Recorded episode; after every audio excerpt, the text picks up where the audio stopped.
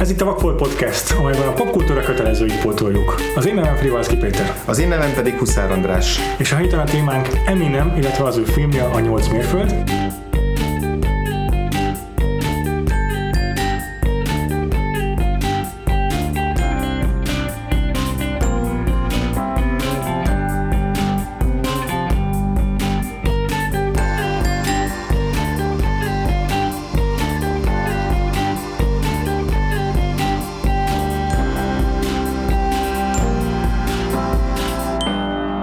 És ehhez az adáshoz meghívtuk vendégül Sajó Dávidot, az Index újságíróját. Köszönjük a hallgatóknak, Dávid. Hellosztok, hallgatók. Szia, Frivo. Szervusz, András. Hello. Köszönjük, hogy eljöttél hozzánk. Voltam már itt. Ez való, igaz? Igen, igen, igazából a, azért Dávid már itt volt körülbelül öt adásom, hogy csak sose szólalt. Mindig itt ült karbafont kézzel, és megrobó tekintettel. Azt volna hallgatok, hogyha én megszólaltam, akkor szól. Azért hívtuk meg Dávidot az adás felvételéhez, hogy kicsit valaki értsen is az Eminemhez, illetve a rap zenéhez úgy általában, mert hogy nekem szinte teljes homály az egész műfaj. Andrásnak szerintem az elmúlt években az én már így kevésbé az, de, de minden esetre egyikünk se szakértője, főleg nem Eminemnek. Úgyhogy úgy választottuk ki közösen ezt a témát, hogy azért mindannyiunk, egyrészt nekünk a Vakfoltban, mint műfajba belepasszoljon, másrészt mert neked valamennyire azért ismerős legyen, hogy legyen. Megszeresen beszélünk róla. Ja, meg az mondjuk, hogy mi volt előtte a terv, hogy azt a Clash-t volna a terv egyébként? Ja, ott azt úgy bedobtuk, hogy... Igen, az volt olyan, hogy pont akkor jött ki, mikor beszélgettünk Facebookon erre, hogy akkor na, mert már beszéltünk korábban arra valami adásba kéne jönni, hogy, és akkor jött ki Facebookon egy új Eminem szám, és mondtam azt, hogy figyelj, Eminem is benne van abban, az ilyen húsz év eltelt már azóta a kategóriában, hogy most már lehet róla is nosztalgiában, ja, és, és, és hagyományként beszélni egy kis, hogy mi, mi, mi, mi az ő hagyatéka inkább. Hát igen, kultúrában. Ez igaz. A Clash meg csak úgy merült fel, hogy nem tudom, ragaszkodtunk ahhoz, hogy dühös fehér emberek. Figyelj, egyébként ebben a szempontból nem tértünk el, mert ha, ha van dühös fehér ember, az, az, az tudja az Eminem szó. Ő kitenne egy, egy magába egy teljes Clash-t, akár harminc évig. Úgyis el fogod eljutni, mert szerintem tényleg a, a düh, az itt egy tök jó átkötés, ja, mert Eminemnél dühösebb rapper, azt nem kell. Abszolút, és azért szerintem le a kalappal, és sikerült abból a műfajból, ami az egyik legfeketébb műfaj, kiválasztanunk a fehér. Hát, de egyébként ez, ez, ez, ez egyébként az érdekes, hogy, és most így rögtön ezzel kezdem, de hogy van az a mondás, hogy a hip-hopról akkor tudod, hogy nagyon népszerű, ha van egy nagyon népszerű fehér rapper. Ugye az, a Vanilla Ice volt az egyik ilyen, ja, ja, ja. Utána jött Eminem, aha. Aztán McElmore volt ugyanez, a McElmore volt a harmadik része, és most Most pont nincs ilyen kifejezetten nagy top fehér, fehér rapper, de egyébként a Lil Peep, aki nemrég halt meg, róla mondták azt, hogy na ő lehetett volna a következő olyan, olyan, olyan fehér rapper, aki, aki igazán megint dob egy nagyot a hip-hop népszerűségén, de azért mondom, hogy ez egy kicsit olyan dolog, hogy a Eminem fehérsége egyébként nagyon fontos a, a zenéjében is, hogy az igen. egész, egész, egész uh, művésztében, szóval szerintem ebben a szempontból nem, nem, nem para egyáltalán. Még tök érdekes ennél a témán tényleg az is, hogy hogyan lesz egy ilyen underground műfajból respectable műfaj, de hogy közben meg Eminemnél megvan az az ellenmond, ellenmondás, hogy oké, okay, hogy ő, mond, az mondhatjuk, hogy ő így beemelte a mainstreambe a hip-hopot, hogy nagyon le akarjuk sarkítani, de hogy közben meg ezen volt mindenki kiakadva, hogy most már a kertvárosi fehér srácok egy fehér repet hallgatnak, és ő mondja meg nekik. Ebből látszik, hogy, ebből látszik, hogy mennyire fura visszagondolni arra, hogy Eminem még bőven a social media előtt uh, volt népszerű. Sőt, ha belegondoltok abba, hogy kilencvenkilenctől kétezer-négyig tartó időszakot fogunk, hogyha jól tudom vizsgálni kell,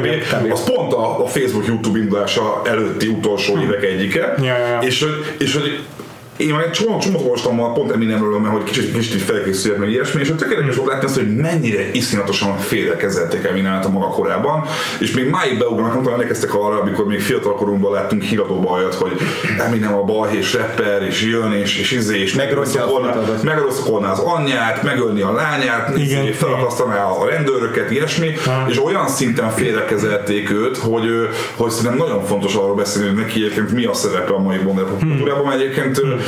Az a dolog, hogy fehér rapperként a mostani huszonéves rapperekre olyan komoly hatás, fekete rapperekre olyan hatással volt, ja. Amit nem is tudnánk ö, ö, így itthon rendesen lemérni, viszont még annyiban szálltolnák meg, hogy a mainstreamben egyébként a Vanilla Ice inkább behozták a hip-hopot, tegyük hozzá meg, figyelj, a Ramonesnak a gitáros is csinált rappelánc, ja, ja, meg idején, szóval azért mondom, hogy... De mondjuk a Vanilla Ice azért annyira menőnek nem tekintettek. Figyelj, volt saját filmje, ja, ez igaz. Cool as Ice, fantasztikus film, ajánlom mindenkinek, a szuper jó guilty pleasure, konkrétan van. Ez hatalmas, hatalmas, hatalmas rajongásnak örvendítem. Az oké, okay, lehet, hogy csak már mából visszatekintve tűnik ilyen cigi figurának. Hát jó, lehet, egyébként szerintem akkor is cigi lehetett, csak embernek, aki értett a zenéhez valamennyire, igen. És azt mondom, hogy az első ilyen mainstream bátor részében pont egy, egy fehér ember feltűnés, ahol ez annak idején. Ami azért érdekes, mert hogy magában a műfajban betörni rohadt nehéz volt, de viszont onnantól az, hogy ekkora sikert ért el, az már szinte magától értetődő. Igen, neki a, a betörés, és amikor a filmről beszélünk, egyébként tök, tök fontos lesz, hogy, hogy neki egyébként a, a hip-hopba való betörés volt az egyik legnehezebb pontja az életében, miközben arról, miközben olyan emberről beszélünk, aki nem kertvárosi volt, mert ezt tudni kell mindenről, hogy, hogy a Detroitban élt, igen. A nyolc mérföld, a, ami egyébként egy fura fordítás, mert ugye igazából az az eight mile, az egy, az egy sugárút vagy egy főútnak volt a neve, ja. Ami arról volt híres, hogy Detroit, ami egy tradicionálisan feketék lakta, industriális, de erősen lepusztulva lévő nagyváros, azon átszel egy út, aminek a bal oldalán laknak a feketék, a jobb oldalán meg a fehérek. Ja. És ő pont az út mellett lakott a feketék oldalán, és ez ilyen trailer parkban. Trailer parkban, és lesütték, hogy az egész környéken három darab fehér család volt, abból ő volt az egyik. Hmm. És hogy ő épp, és, és hogy a, az anyja drogos volt, semmire kellő volt, abból élt, hogy mindenki deperelt. Az apja elhagyta őt. elhagyta őt, és belegondolok abban, hogy ugye a feketéknél az állandó probléma mindig, hogy apa nélkül nőnek fel, ez egy, ez egy, egy abszolút egy generációs probléma, ami nem pont ezt átélte. Csak még az a, az a plusza, hogy őt meg is verték azért, mert fehér, nem akarták a hip-hopba látni azért, mert ő fehér. Szóval hogy szerintem az ő, az ő sztoria a mai alapból is a rasszizmusra érzékeny időszakunkban, szóval egy tök érdekes, egy ilyen, egy ilyen hmm. dupla csavar, hogy igen. Na, és akkor Eminemnek milyen életpályája volt. Igen. Szóval, hogy említetted, akkor mi itt az első Power albummal fogunk foglalkozni, egészen az Eight Mile filmig bezárólag. A film, az adás második felében sor kerítünk magára a filmre is, most először azonban az albumokkal foglalkozunk. Röviden ezt úgy vezetném fel, hogy, hogy Eminemről így hallgatók, hogy ha esetleg kevesebbet tudnak, akkor elmondom, hogy a polgári neve Marshall Mathers, innen jön a maga a becenév is, hogy em en M a monogramja, ez ami gyorsabban kimondva, hogy Eminem.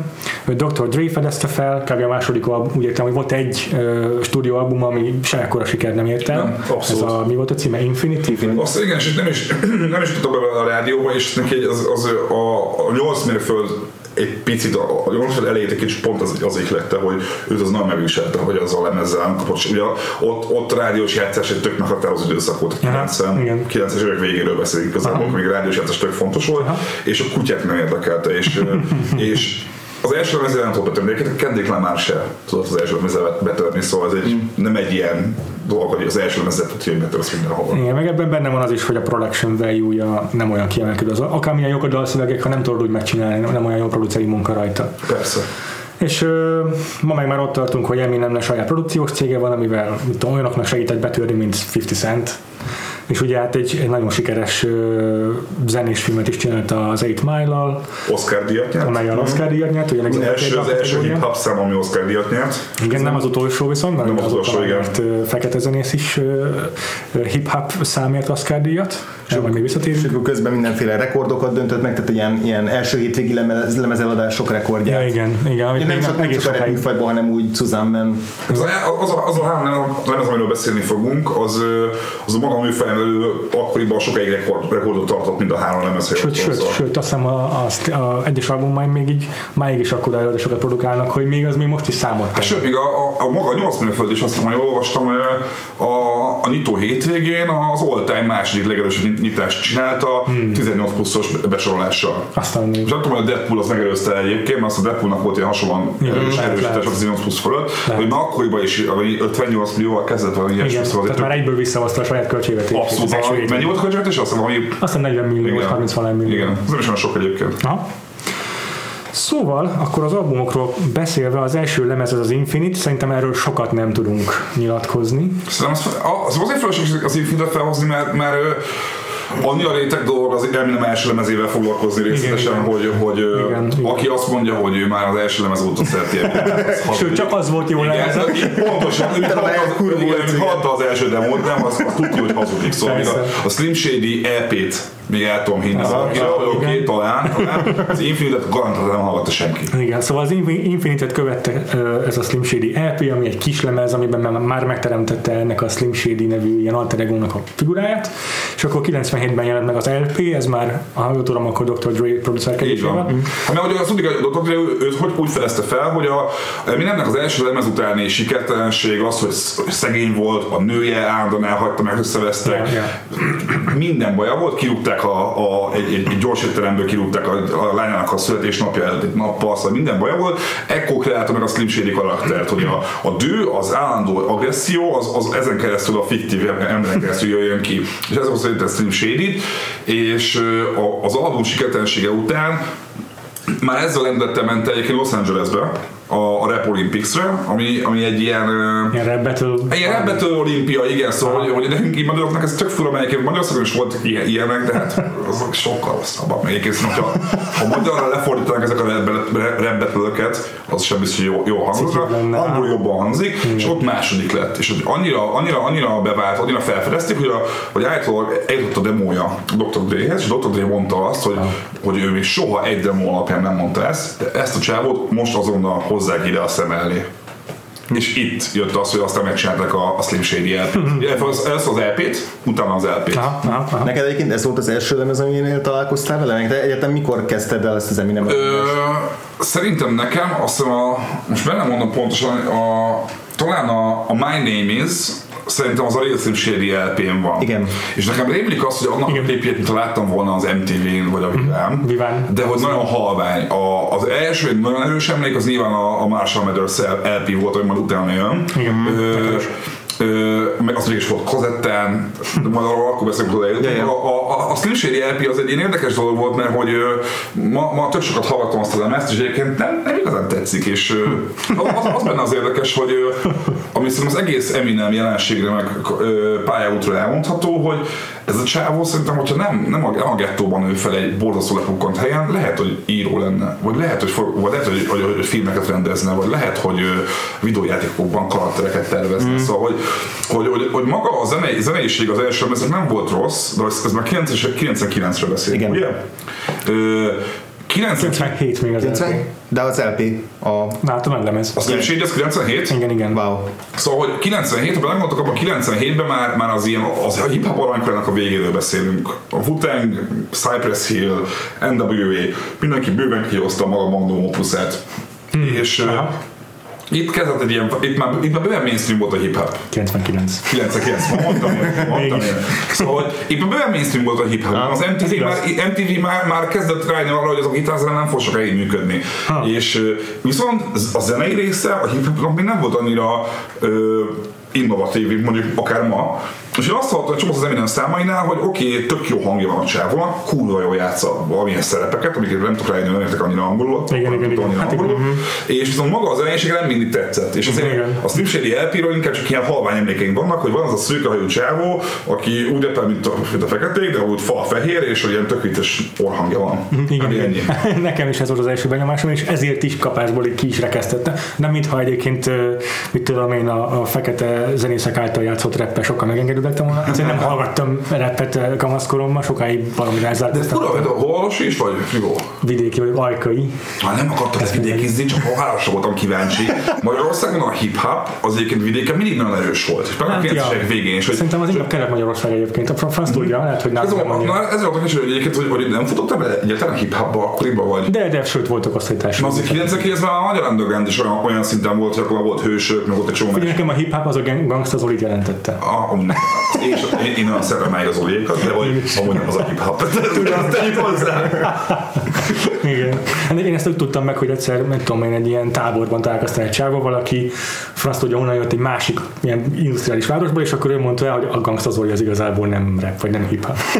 Igen, de ahhoz, na, ahhoz, hogy valaki ezt a kilencvenes évek végén ki tudja mondani, ahhoz... Ő már ismert, igen. Ne, ahhoz, ahhoz nekiben volt en dupla vé á kazettája, meg Master P kazettája, meg ilyesmi, akkor az, az, az nehéz volt akkoriban ezt egy fiatal megmondani, hogy ja, ez amúgy nem hip-hop. Igazából szó szerint lefordítottak rímeket, meg dalszövegeket, ilyen Warren G számokról, meg ilyesmi szóval. Úristen.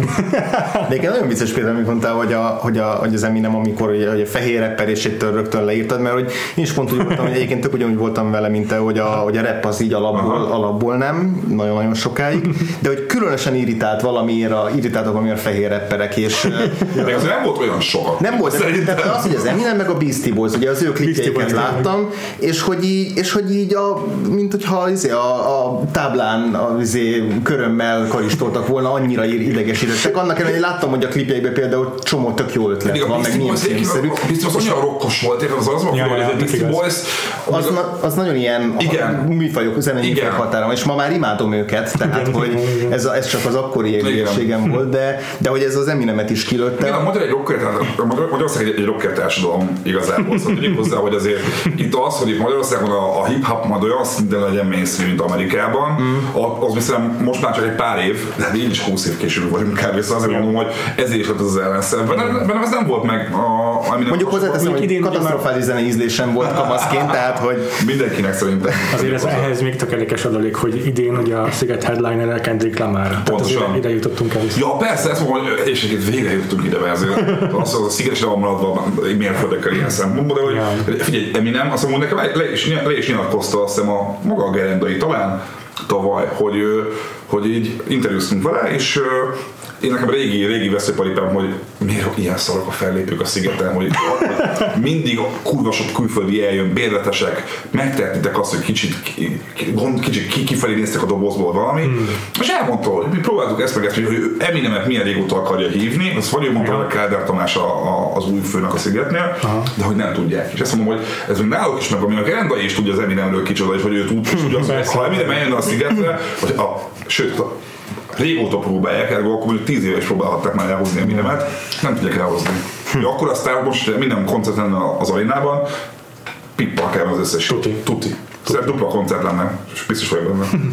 Majd tíz év múlva is, akkor már... De, de, de azt nincs éri el pé, szerintem még igen Magyarország, Magyarországon még nem volt olyan hatással, mint a Marshall Mathers el pé, miután jött. Ez még inkább az volt, hogy, hogy akik már nagyon benne voltak a hip-hopban, uh-huh. és, és, és látták azt az egy klippet, ők utána néztek, yeah. és megszerezték azt a kazettát. Igen, valószínű. Neked egyébként hogy tetszett most a, a, ez, az, ez a nekünk első lemez, amit meghallgattunk?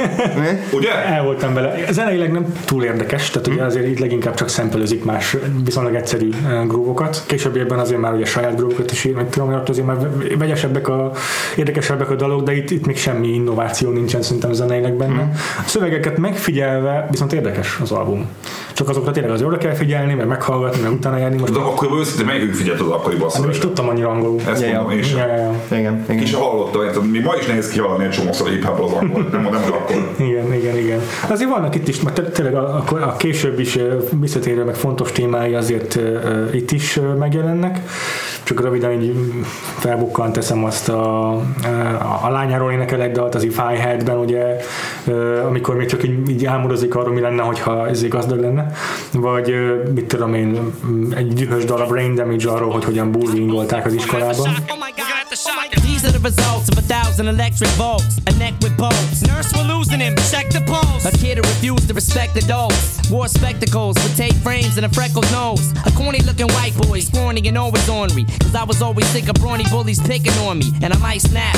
One day just like that, I decided to strike back. And slapped every tire on the bike rack. Oh, ez meg a sztori, hogy aki az a, bu- aki, az a buli, aki őt megverte, az beperelte, az be is perelte utána az Eminemet egy millió dollárra, és amúgy gyönyörű egyébként ebben gondoltuk, és ebben szempontból egyébként tele van ilyen szuper mikrosztorikkal Eminem karrierje, de az a csávó, aki őt bullyingolta egész, egész, egész élete alatt, vagy itt kis iskola alatt, abból a csávóból, aki akkor a legmenőbb ember volt a suliban, abból a csávóból egy janitor lett, a gondnok lett a, egy, egy, egy, egy, egy általános iskolában, uh-huh. miközben Eminemből meg multimilliómos szupersztár, yeah, yeah, és, yeah. és utána megpedett egy millió dollárra, hogy ez a szám, ez neki milyen emocionális gondokat okoz, meg ilyesmi, és a, a bíró így mondta, hogy felejtsd, felejtsd, felejtsd ezt el, hogy te ebben egy folytot is kapni fogsz, abszolút el, nem is kapott azt hiszem egy, egy dollár se az egész mondat, azt mondták, hogy ez a művészszabadságot, ez bőven, bőven bőven nem sérti, és hogy nem lehet egyértelműen ráismerni a csávóra. Szóval cserében hülyét csinált magából, mert cserében elmondta, hogy én voltam azt, hogy én, én, én basztattam Eminemet éveken keresztül, és még nem is fogok ezzel pénzt keresni, szóval kérd csak, hogy hány ember rúdos tölt meg az iskolában, amikor bementek, hogy ja, Figyi, tudtad, hogy a gondok amúgy Eminemet basztattak gyerekkorában? Köpjünk már bele a kávéjába, én tért csináltam valamit. Amivel nekem feltűnt az albumok kapcsolatban, hogy így, ami nagyon tetszett, hogy van egy ilyen, ilyen felelőtlen cinikussága, vagy egy ilyen tiszteletlensége ugye a, a, a saját műfajával szemben, meg ugye a témáival szemben, meg hogy már itt is megjelenik egy csomó ilyen nagyon sötét téma, itt van olyan dal, ami azzal fejeződik be, hogy két embert lelőnek. hát ilyen nagyon, nagyon sötét dolgokra tud izé rámenni az Eminem, nem nagyon ilyen, ugye írják is itt az albumnak a Wikipedia oldalán műfajként, hogy horrorcore, úgyhogy már ezt a szót is ismerem. Ó, na egyébként a, a, a, beszéltünk most a horrorcore-ra egyébként. És egy kis hosszabb, egy kis hosszabb átívelés, de ez az Eminem hagyaték miatt egy baromi fontos dolog. Ugye, ugye a horrorcore az egy, az egy ilyen klasszikus hibrid műfaj, a, a a horrorfilmek, a, a hardcore, vagy a hip-hopnak a kombinációja, mondjuk ez a névvel jól le is írja, és nem feltétlenül nem találta fel, sőt, ugye elvileg a a Three Six Mafiát, meg a Gravediggers szokták mondani, mint a horrorkornak az ilyen kb. Ilyen úttörői. Ez ugye, az a maga idejében már kilencvenes években is volt horrorkor, csak egyszerűen még nem hívták így. Ez tényleg az a kategória, amikor igen. arról, arról rappelsz, hogy valakit feldarabolsz, elásod, aztán megdobod az anyját, és őt is feldarabod, és elásod. Szóval, hogy, és nagyon aha. sötét horrorfilmből mintáznak sikolyokat, meg ilyesmi. Igen, igen. És, és érdekes, hogy Eminem zeneileg a horrorkort egyébként nem csinálta ő, kizárólag tematikailag, uh-huh. szövegileg nyomta ezt a hogyan öllek meg, hogyan mit csinálok vele, és az ő hatása az olyan szinten érezhető ma, hogy nem tudom, a Juggalókról hallottak-e valaha. Uh-huh. Kik azok a Juggalók? Nem a Juggalók fiú? Szóval ismerőtlen. Juggalók azok az amerikai Trailer Park white trash rapperek, akik általában fehérek, és ö, ö, bohócra van maszkírozva az arc, az Insane Clown Posse. És az egész Juggaló kultúra, az egész kultúra, az egy kicsit túlzás, nem a legokosabb emberek, mondjuk egyben, az a horrorkorra épül, és aha. ugye tök érdekes, hogy például Eminem az egy ilyen bibliá, bibliának számít, mert hogy ő tette az alapjait nekik, hiszen ők a mainstreamből adtak össze a horrorkorról, Eminemtől, és most már egy teljes zsáner van, akik csak arról rappelnek, hogy hogyan ennének embert. És, de ez egy, ez egy nagyon vadhajtás a horrorkor, ez a része a Juggalók, ami érdekesebb inkább a Tyler, the Creator vonal, utána hmm. ismeritek, Odd Future, ez, ez a hipster punk deszkás rapperek a nyugati partról, na nekik például Eminem, az egy olyan szintű példakép, hogy láttam videóhoz, hogy, ez, hogy ezek a húsz éves, huszonkét éves, már milliómos srácok elmennek az életük első Eminem koncertjére, és könnyezve táncolnak, hogy oh, úristen, milyen kurva, és gondolom, hogy ezek mind feka srácok, rásul nyugati partiak. Mm. És nekik Eminem egy ilyen szuper példakép volt is, és az, hogy ilyen különböző personákat találnak ki maguknak, és, és, és a nem, az előadói karakterük az nem egyenlő saját magukkal, hanem akár egy fiktív személlyel, annak Eminem tette le sok szempontból az alapjait. És, ebbe, és ezért a horrorkornak ő egy, mégis egy fontos ember, úgyhogy úgy fogalma se volt róla, mint a horrorkor. Biztos őket. Meg egyébként pont ez is tetszett ebben az első lemezben, a, ami a szövegekben már benne van meg, ha nem is a zenében, de, de egy csomó ilyen, tényleg tök filmszerű az egész, hogy benyomja ezeket a hangeffekteket, meg sikolyokat, mm-hmm. amiket mint én, a, a, hogyha olvasod a, a, a dalszöveget, mondjuk a neten mindig zárójelbe teszik be, ezébe. És hogy ettől az egész ilyen, ilyen nagyon-nagyon képszerű, meg, meg, meg tényleg ilyen filmszerű lesz. É, és hogy ebbe, ehhez meg kurva jól illik ez a Slim Shady karakter, meg az ő hangja is, hogy egy ilyen, tényleg ilyen idegesítő kis... Tenyérben mászó. Tenyérben mászó kis pöcsfej hangja van. És közben egy iszonyatos nagy pszichopata, ez az alter ego, akit játszik. És, és ez a kettő együtt, tehát hogy valahogy ez ad egy olyan pluszt ehhez, hogy, hogy egyszerre brutális, de hogy közben meg van ez a kis ilyen mischievous karakter, de annak egy full sötét oldala. Hát, az a fura, hogy, hogy, hogy meghallgattok ebben az időszakban egy csomó népszerű hip-hopra ezt bármit, Wu-Tang-től Tupac-en át, bárkiig. Ilyen szintű karakterjátszást, és ilyen szinten az, hogy nem csak a tematikailag játszó karaktert, hanem hang, hangszempontból is, hogy fejjel viszi a hangját, paralizálja a saját hangját, énekelget, elvékülés, hogy műtő a hangját, kurva jól játszott van. Megpörgeti a... Meg, igen, és az akkoriban ez, ez, egy ilyen, ez egy ilyen... Csináltak biztos mások is, a hip-hop puristák, Tuti Fatma Tódi volt a nyolcvanas években, aki már ilyet csinált, de hogy ilyen szintű figyelem középpontjában ilyen dolgokat nem nagyon csináltak, hogy balás. Igen. És én tök jó, én csak egy-két mondatot írtam ki, egy-két ilyen részletet, az egyik kedvencem az, amikor azt mondja, hogy I'm running out, I'm, I'm running out the morgue with your dead grandmother's corpse to throw it on your porch. Tehát kurva jó kis ilyen csipeket tesz bele.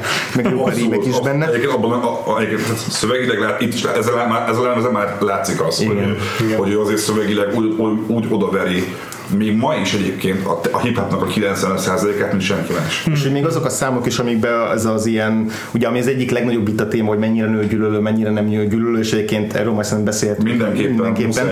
De hogy, hmm. hogy még, a, még az ilyen full nőgyűlölő számaiban, vagy full nőellenes hmm. számaiban is annyira jó szövegek vannak, tehát amikor mint én, but she swallowed my, swallowed my fucking leg whole like an egg roll. Tehát hogy még abban is annyira jó poénokat, meg jégéket, meg költői képeket alkalmaz. filmben, amikor újra néztem, például én röhögtem egy csomószor. Aha, én röhögtem egy csomó olyan oltáson, ennyire, ennyire vicces, azt mondom, hogy a filmben, hogy Konstantin, van egy pár vicces sztoria arról egyébként, de, hogy, yeah. De mondom, a Slim Shady el pé az, az, azt mondom, hogy itthon a hatása még nem volt akkora. Hmm. Szerintem sem. Egyébként Amerikában így is négyszeres platina lemez lett. Ellentétben a Marshall Mathers el pével egy évvel későbbről, ami már Amerikában gyémánt lemez kategóriát ért el, és egy egész hat millió példányt adott el első héten. Tudjátok, hogy Magyarországon mennyi kell a lemezhez? Hány adott példány? harmincezer. kétezer példány. Azt a... A lemez csak ezer. Ma már ez, nyilván ma már teljesen más, és, más de, de ezért mondom, hogy a gyémánt lemezek az egy egész hat millió példány? Hát az csak az első hét előadás, vagy egyébként összesen több, nem tudom, harminc millió körülbelül, tehát én hétetlen ezt adott. Hát egyébként ez az a lemez, ami totál megkerülhetetlen, tehát ez a, ugye a Stan, akkor a izé, a, a, a The Way I Am, a The Real Slim Shady, ezek annyira megkerülhetetlenek voltak abban az időben. Ez már is emlékszem arra, hogy van egy nővérem, aki akivel viszont keveset találkoztunk, idősebb nálam azt hiszem négy-hat évvel, és én szóval mentünk a kocsiba, a kukámmal, meg vele, és akkor még kétezer-kettő volt az elemez? kétezer. kétezer. Akkor voltam tizenkettő. És beraktuk, apám berakta a kocsiba a kazettát, és így nővő hátranéz, te mindenet hallgatsz? Ha, végre értebben összerendelt zenét hallgatsz. Nem mondod. És akkor mondta először a nővérem azt, bármilyen zenében, előtte Sípasát Tamás meg a Hupikék törpikék, hogy illetve nem elég ugrás. Hát igen, igen, akkor ezeket kovasztod még, és akkor már így éreztem azt, hogy, hogy ah, Eminem, és akkor láttam a médiumában, és kétezer forint anyukám megvette, és még mondta, hogy hú, ez kétezer forint elég drága egy kazettáért. Na ide is, és megvette, és nem szó arra, hogy, hogy, hogy az egész nem, az megmondta, hogy nem értettem a felét. Persze. Miért tudtam azt, hogy miért van, miért van benne egy olyan rész, mint hogyha egy férfi leszokna egy másik férfit. Mm. Megvan nektek az a részek a lemezen? Van nektek a skitek? Igen.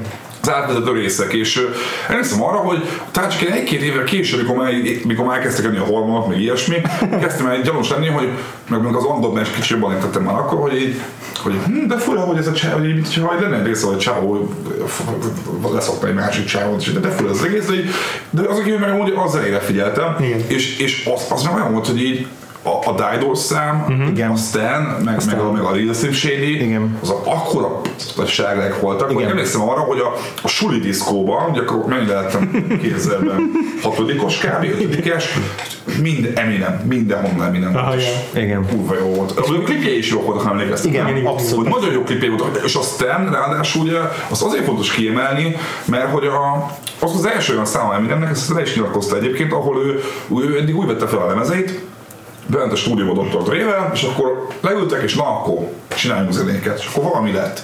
És a Stan volt az első száma Eminemnek, ahol nagyon volt egy narratíva, hogy mit akar csinálni. Aha. És ott az volt, hogy a koncepció, hogy beleképzeli magát egy Eminem rajongó szemszögébe, uh-huh. és az Eminem rajongó és az Eminem közötti kommunikációt mindenkit oldalról bemutatja, miközben egyébként felhasznál egy brit popdalt, ami úgy abszolút nem volt ismert akkor Amerikában. Emlékeztek arra, hogy a Dido-tól az eredeti szám az később jött be, mint maga a Stan. Szerintem később volt. Dear Slim, I wrote you, but you still ain't calling. I left my cell, my pager and my home phone at the bottom. I sent two letters back in autumn, you must not have got them. There probably was a problem at the post office or something. Sometimes I scribble addresses too sloppy when I jot them. But anyways, fuck it, what's been up man, how's your daughter? My girlfriend's pregnant too, I'm about to be a father. If I have a daughter, guess what I'ma call her? I'ma name her Bonnie. És ezt mondom, hogy nagyon érdekes volt ebből a szempontból az elemez, és a, a borítója, tehát látszik az, hogy milyen fontos az elemez, hogy, hogy nemrég megjelent ugye a Marshall Mathers el pé kettő, uh-huh. hogy ez ilyen szempontból is volt egy fontos dolog uh-huh. neki, hogy, uh-huh. hogy meg azt, hogy ugye a saját nevével adta ki, hogy ugye, a, ugye az első, első olyan lemeze volt, ahol már nem csak Slim Shady-ként kommunikált, hanem már Eminemként és Marshall Mathers-ként is. Uh-huh. Szerintem ez egy, ez egy nagyon fontos lemez, még akkor sem, ha meghallgatom, nem minden szám működik, nem tudom, most hallottak először, vagy hát nem először, de hogy így, most meghallottak pár szín is, de hogy nektek milyen volt? Nekem egyébként ez a háromból a kedvencem. Igen? De a, ne, ez van a legjobban egyben. Ez, ezen van a legtöbb szám, amit nagyon szeretek. Ö, ezen van a legtöbb szám, amit ismertem is, de hogy, de hogy így most hallgatva is ez a, ez a legkomplettebb, és ebben még működik az is, hogy amikor az előző lemezre reflektál, rögtön a nyitó száma, hogy, hogy, hogy, hogy, hogy mi a felelőssége, meg a, ez, ez az a, a Kill You-ban. Ja, igen, igen, igen, igen. Amikor arról beszélsz, egyrészt, hogy izé... Can't rap about being broke no more. Ja, igen, pontosan. Igen, meg hogy oh, now he's raping his own mother, abusing a horse, snorting coke, and we gave him the Rolling Stone cover. Tehát, hogy a, a, a, a hirtelen siker, akkor aha. az, hogy mindenki őt teszi felelőssé a társadalomért, meg a fiatalokért, és hogy erről beszél. Igen, akkor elkezdték, ők már elkezdték csesztetni, ez elkezdték, hogy elkezdték csesztetni különböző szervezetek, meg politikusok, és a, a Slim Shady el pé miatt. Szóval hmm. akkor már volt ilyen is, ugye ez volt az, ahol elkezdett így kicsúsodni az egész hisztéria Eminemben kapcsolatban. És már mi is láttuk Magyarországon a hirdásokban, hogy a botrányos rapper ja. újabb, nem tudom, ilyen daltok, ki, ahol kineveti a tolószékes Christopher Reeves-et. Igen, igen. Meg, meg, hogy, meg hogy a melegeken, meg a, meg a, igen, a nőkön viccelődik, és, és hogy azt, ma, ma megnéztek ezt a lemezt, meghallgatjátok, meg olvassátok a dalszöveget. Ti... Én filológusok, hogy te is azért szociálisan érzékeny vagy, meg társadalmi érzékeny vagy. Andris, gondolom te is egyébként hasonlóan. Nektek, nektek amúgy, hogy először olvasnátok, meg hallgatnátok, az jönne el, ez a csehó, mekkora egy soviniszta, nőgyűlölő, homofób állat? Hát amikor az apjáról ilyeneket mond, hogy fag, akkor az azért zavaró, mert azt gondolom, hogy azt őszintén mondja. Főleg, hogy az apjáról, akivel kapcsolatban vannak személyes problémái. Én is nem, ez nem, egy kar- igen, nem egy karakterbe helyezkedik be, aki a nem tudom, képzelbeli apjáról. Ez nagyon fontos száfoltogod a filmek kapcsolatban. Szóval ezek zavarnak, igen. A nőgyűlölőségével kapcsolatban meg olvastam, hogy neki vannak problémája nőkkel, mint embernek az által ismert nőkkel, és hogy nem tekinti magát nőgyűlölőnek, csak vannak problémája az által ismert nőkkel. Mm. És hogy ez, köszönöm vissza a dalaiban. Ezzel most nem tudok, tehát ezt így próbálok. Nektek leír most kétezer-nyolcban, hogy ez egy fiktív karakter, akinek a nevében nőgyűlölő, akinek a nevében homofób, akinek a nevében ölni, erőszakolná meg a saját anyját? Igenis, meg nem is igen. nálam, tehát nekem már igen. nagyon-nagyon ellenmondásos, mert aha. egyrészt abszolút benne van, hogy ez egy alter ego, és csomószor, ki, de, sőt, nem csomószor, ebben a lemezen, mint a egyszer-kétszer, a következő már többször is kilép, mint aki próbál igen. védekezni, hogy de hogy miért nem jöttök rá, hogy ezeket nem én mondom. Ez igaz. Vannak ez ezek, a, ezek a kis pillanatok, amikor így úgy tűnik, hogy akkor most rámutat, hogy ez egy karakter, de hogy tehát nekem azért ellenmondásos, mert hogy közben meg azt érzem, hogy ezek annak ellenére, hogy karaktereken keresztül beszél, annyira annyira nyersek ezek az érzelmek, meg annyira nyersek a kirohanások, hogy, hogy és mivel lehet tudni a Kim Matterszel való nagyon-nagyon izé, viharos kapcsolatát, az anyjával, az anyjával való nehéz kapcsolatát, a traumáit, hogy nem tudom elképzelni, ezek ne belülről jönnének, mm-hmm. és innentől kezdve már sokkal nehezebb egy karakter megnyilatkozásaiként tekintenem, és persze. mondjuk csak egy kreatív ö, kreatív ö, alkotásnak tekintenem mm-hmm. ezeket a szövegeket. Í- í- így már egy csomószor ö, csomószor igenis zavar, amikor fegöttözik, igenis zavar, amikor, amikor arról beszél, hogy nőket hogyan öljön meg. Érdekes módon azoknál zavar kevésbé, amikor, amikor pont a Kimről mm-hmm. rappel. Tehát ezen a lemezen is a Kim. Mm-hmm. Az előző a lemezen Kim meg a, az, egyik, az egyik legjobb száma a kilencvenhét Bonnie and Clyde. Mm-hmm. Iszonyatosan felkavaró számok. Mm-hmm. Nagyon-nagyon erős érzelmi hatást töltenek. Hát egyébként, a, a, bocs, csak annyi, hogy, hogy az egyébként az nagyon durva, ha belegondoltak abba, hogy a, hogy a hip-hop alapvetően tradicionális és soviniszta műfaj, ne legyünk házhatek, mondjuk ki. Abszolút. A, a hip-hop most van ott, hogy most már vannak olyan topok, amiket megdöntenek, de a hip-hop évtizedeken át egy kurvára soviniszta műfaj volt. És mennyire fura az, ha belegondoltak, hogy Eminem a többi rapper ellentétben konkretizálja a, nő, a, nő, a, nő, a nőt, akit gyűlöl. Konkretizálja azt, igen. hogy én téged gyűlöllek, igen. a lányom anyját, igen. a nevelt lányom anyját, igen. meg a saját anyámat. Igen. Igen. És nem azt, hogy az összes nőt utálom, hanem, hanem konkrétan utálja, és ezeket tök érdekes gondoltok abban, hogy, hogy nem hallottátok az doktor Dre-t egy konkrét nőt gyűlölni, név, név, név, név, név bitches meg. De ez még ma is van, tehát a ninety-nine bitches, uh, ninety-nine problems, but a bitch ain't one, az még ma is általánosítás meg. És ezt mondom, hogy ő ebben azt mondom, és nyilván nehezebb, hogy tegyük hozzá, hogy a Kim volt az a szám, ahol a a vokálban a saját kislánya énekel? Igen. Az volt az a pont, amikor az én a szimpátiám egy kicsit lejjebb ment, hogy azért, azért akkora faszfej nem lehetsz. Amúgy lehet kárkodni az adásban? Lehet, már, már megtettük. Akkora faszfej nem lehetsz, hogy a saját lányodat behívod a stúdióba, igen. azt hazudva, hogy amúgy Burger Kingbe mentek, igen. Ö, vagy valami másik gyors étterembe, hogy akkor énekelj egy kicsit egy dalba, ahol arról beszélek, hogy anyádat megölném. Igen. Yeah. Szóval, hogy ez, ez, ez egyszerűen egy tök nonsens, hogy ez volt az, amit beperelte őt a a saját anyja is, igen. aki aztán valami végül valami ezerhatszáz dollárt nyert tőle. De hogy, de hogy nyilván azon, hogy, hogy ez hozzá kell tenni, hogy én kurva nehéz lehet úgy felnőni, hogy a, mm. hogy a, a két lefontosabb nő az életedben egy, egy szardarab. Igen. Hogy a saját, az, az, az anyáról lehet sokat tudni, hogy tényleg egy semminek kellő volt. A, a nőjéről nem tudni, milyen volt, de ő, ő nem perelte be például. Rótom egyszer sem. De hogy azért ezt, ezt kihozni valakiből, hogy egy ilyen szinten, mm. ilyen szupersztár szinten, még így is rólad énekeljen, hogy te mekkora szemétláda vagy, ahhoz kell egy alapvető, ugye van az a sztori, hogy ugye tizenöt volt az Eminem, amikor a, a Kim, a, a Ájának az anyja, de a Kimnek az ikertestvére beköltöztek a trailerükbe. És akkor az ikertestvére hozott magával egy lányt, Kimnek már volt egy másik lánya, szóval azt mondom, hogy Eminem az így tínédzserként olyan nagyon sűrűsen terhelt. Olyan sűrűsen terhelt volt, hogy, hogy azért ez a csávó, amit mondta a Fivó, hogy hogy, hogy hát neki nem a nőkkel van a baj, hanem bizonyos nőkkel. Az ebből jön. Szóval ja. Ilyen csomaggal hátulon rohadt nehéz ö, ö, feminista ikonnak lehet. Szóval azért mondom, hogy nem akarom védeni, ön csak nem, nem. Mondom, hogy, hogy ez azért kontextusban helyezi az ő, az ő gyűlöletét, amit aztán az amerikai média, meg az egész mainstream média arra vezetett ki, hogy te rohadék nőgyűlölő, te rohadék homofób. Miközben aztán a homofóbia elérés kiderült, hogy nem homofób. Aha. Mert hogy lenyilatkozta aztán pár évvel később, hogy ő amúgy támogatja a melegházasságot, azt mondta szó szerint, ha két ember szereti egymást és el akarja baszni az életüket, hát csinálják. De ennél liberális vélemény nincs a földön. Szóval ezt most, most az Elton Johnnal volt a remis fellépése, ugye, ami az ilyen év legfontosabb popkultúrás esemény volt. A Elton John lenyilatkozta, hogy ő kapott születésnapjára férfi vibrátort a, az Eminemtől, és tudta, hogy ezt nem azért küldte neki, hogy te rohadt buzi, hanem azért, hogy hmm. egy közös poénjunk ezt. Azért mondom, hogy Eminem szerintem a, a, a, a maga korában, amikor az információ még nagyon ennyire egysíkú volt, hogy tévé, rádió, újság, és nem volt internet nagyon, akkor egy nagyon félértett arc volt, és szerintem amellett, hogy dühös volt a saját élete miatt, amellett, hogy hirtelen sztár lett, amellett még az is benne volt, hogy tényleg félértették, és az életben ki a szerepéből, és ez egy tök jó meglátás, ami pontán, hogy igen, kilépett egy csomószor a szerepéből, mert nem értette azt, hogy őt miért nem értik. Igen. Plusz amúgy rá is játszott, az elnyilatkozta egy csomószor, hogy ő direkt volt ilyen provokatív, ő direkt ment bele, hogy a saját anyját megerőszakolna. Hát senki nem gondolhatja komolyan, hogy valaki beszél saját anyjáról, miközben egyébként Eminemmel leülsz beszélgetni, vagy látod valahol beszélni, lehet, hogy rohadt intelligens. Látszik, hogy nem egy buta gyerek. Nem, nem az a fajta feka, aki már tizenhat évesen, nem tudom, az tetoválja a, a, a homlokát, meg az arcát, meg ilyesmi, hanem egy olyan csávó, aki egyszerűen egy, egy, egy különleges figura, és szeret provokálni. Én ezt abszolút hmm. aláírom.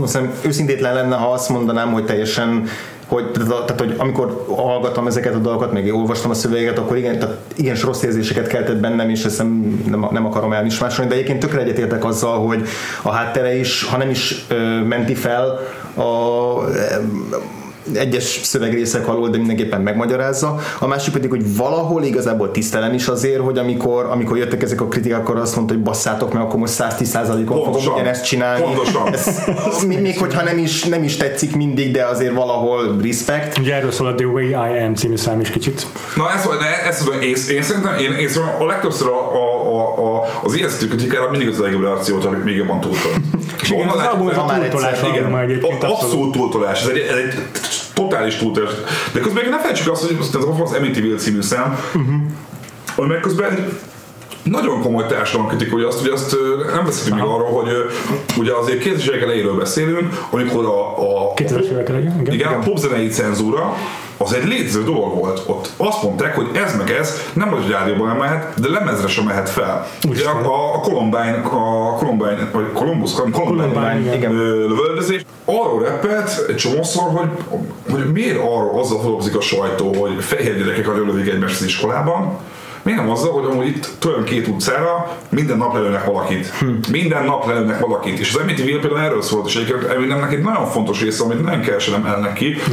hogy, hogy ő aztán tényleg rohadtul benne volt a gettóban, duplán handicapelt volt, mert fehér volt csomó fekete között, és ja. tényleg beszélt a csomót arról, hogy, hogy haver, hogy itt, itt mi a francban, és sosem tűnt gettó arcnak. Hát tényleg, viszont kertvárosi emberként mondta az, az adás elején, miközben tényleg ő egy über gettó arc, sokkal gettóbb arcok, mint a legtöbb rapper valaha. Igen. De ugye a kertvárosiak hallgatták. Persze, volt a... persze, persze, persze, persze, abszolút. Igen. Igen. Nekem egyébként még az is furcsa a lemezben, hogy valahogy tetszik ez a, tehát hogy tovább viszi ezt a horrorkor vonalat azzal, hogy igen, száztízre csavarja ezt a, ezt a fajta ilyen. Ez tulajdonképpen szerintem megint egy ilyen tiszteletlenség per kritika a rap műfajjal szemben, amiben, ahogy te is mondod, sokszor a fekete zenészek így generalizálva, meg mit tudom én, arról énekelnek, hogy milyen menő, hogy itt tudom, hogy a fegyverrel kózolunk, a városhoz lövöldözünk. Jó, most nyilván leegyszerűsítem, de hogy azért volt egy ilyen réteg a rapnek valóban. De egyébként közben meg most csak az évnyelni, mert jobban kevésebb megtisztelte a, a nyolcvanas évek végig kétezerei arcokat szóval. Inkább a kortárs, tehát ezeken is, ami egy, főleg így most kétezer-tizenhétből visszahallgatva már nagyon ilyen, mm. nagyon kétezres évek elején, amikor az en szynket szapulja, meg a Britney Spears, Ricky meg Martins, a fiúbandák, igen, ah, hogy ezek egy része, igen, oké, de másik része meg így ilyen tök, tök fura, hogy most miért, miért ez a... Igen, ez kicsit kicsinyes, de hogy közben meg vannak ilyen tök jó poénok, hogy a doktor Dre, aki a, a, a produktortársa, producere, vele tök jó poénok vannak, majdnem mindig lemezen, amikor mondja, hogy izé bezártam az alagsoromba is lelőttem. Ahogy én tudom, mi összesítelem ezt az olcsó en szynk csesztetést? A Gallagher testvérekhez.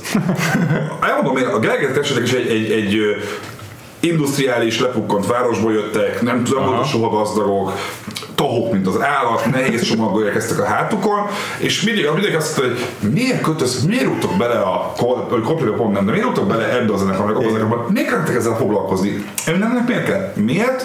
Mert egy olyan, annyira a társadalom legaljáról jött, hogy neki a tévében látott sztárod valamik, uh-huh. nem az első reakció, hogy jaj, hagyjuk már a tévét, gyerekek.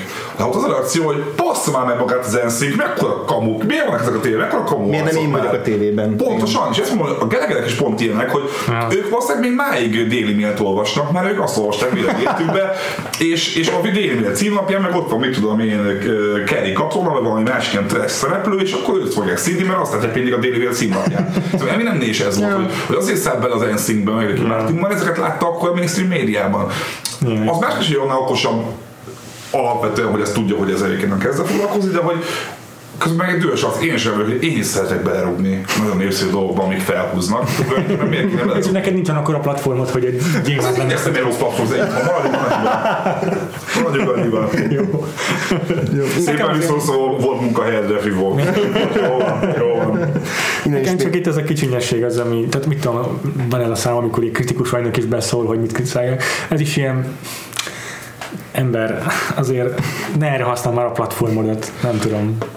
De közben azt mondom, hogy miért nem használhatna erre a platformot? Ezt a platformot ő kreálta. Ezt a platformot, és róla nem lehet mondani, hogy ő ezt, ő ezt, ő ezt készen kapta. Nem. Pont ez az egyik benne, hogy, hogy, hogy, hogy itt az van, hogy, hogy, hogy akkor most így izomból meg mindent beleszállhat, mindent beleszállhat, meg tegyük hozzá, hogy éppen neki egy komoly drog és, és gyógyszer problémái voltak ebben az időszakban, szóval egyébként, hogy hmm. le is írta, nem is tudom, melyik számot írta ecstasy hatása alatt, meg ilyesmi, szóval ezért voltak bajai. Aha, szóval, hogy ezt mondom, hogy nem védeni akarom, és igazodok van abszolút, teljes mértékben, csak ezt mondom, hogy, hogy egy nagyon komplex szarszról beszélünk, amit nehéz így. És ezért mondom, hogy akkoriban belemondottak, majd pont az er té el híradó, meg a nem tudom, milyen híradó fogja jól bemutatni, hogy ja, Eminem miért bal is.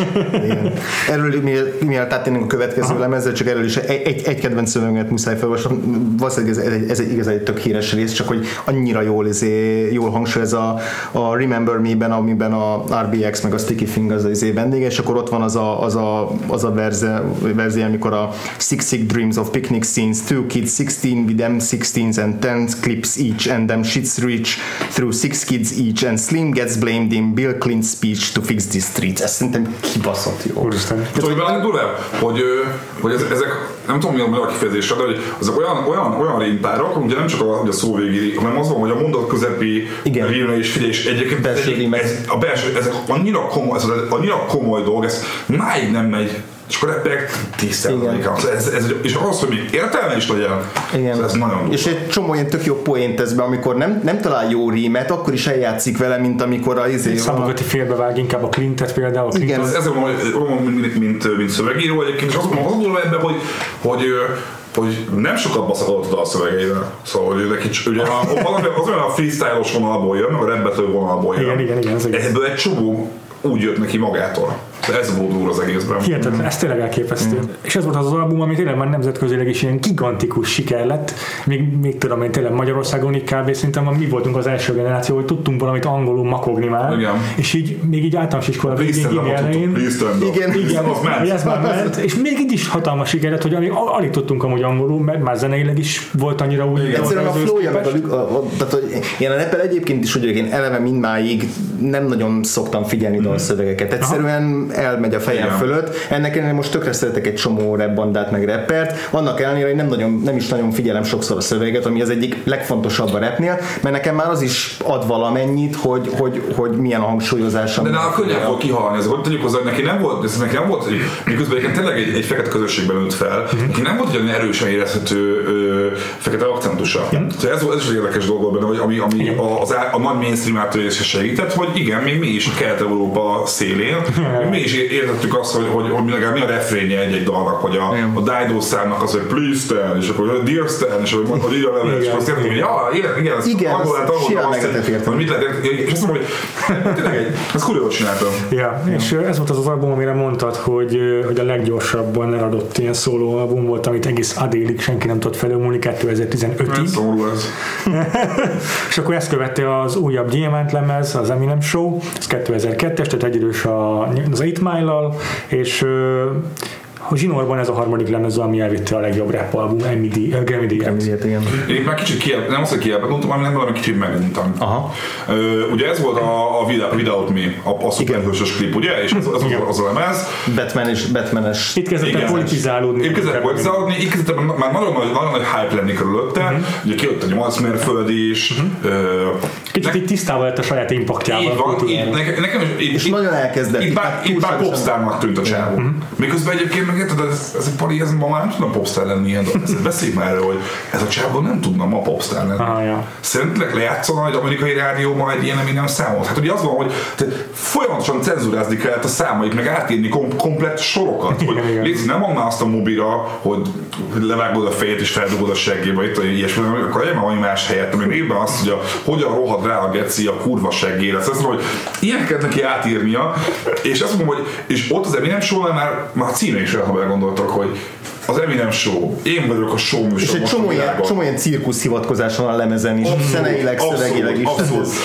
A videót még meg egy olyan szám volt, hogy nyilván szerettem, aha, de közben utána elgondolva, meg, meg hát meghallgatva a lemezt, azért éreztem benne egy olyat, hogy, hogy oké, okay, itt már a, nem érzem az irónia és a, az önvallomás közti különbséget. Igen, igen.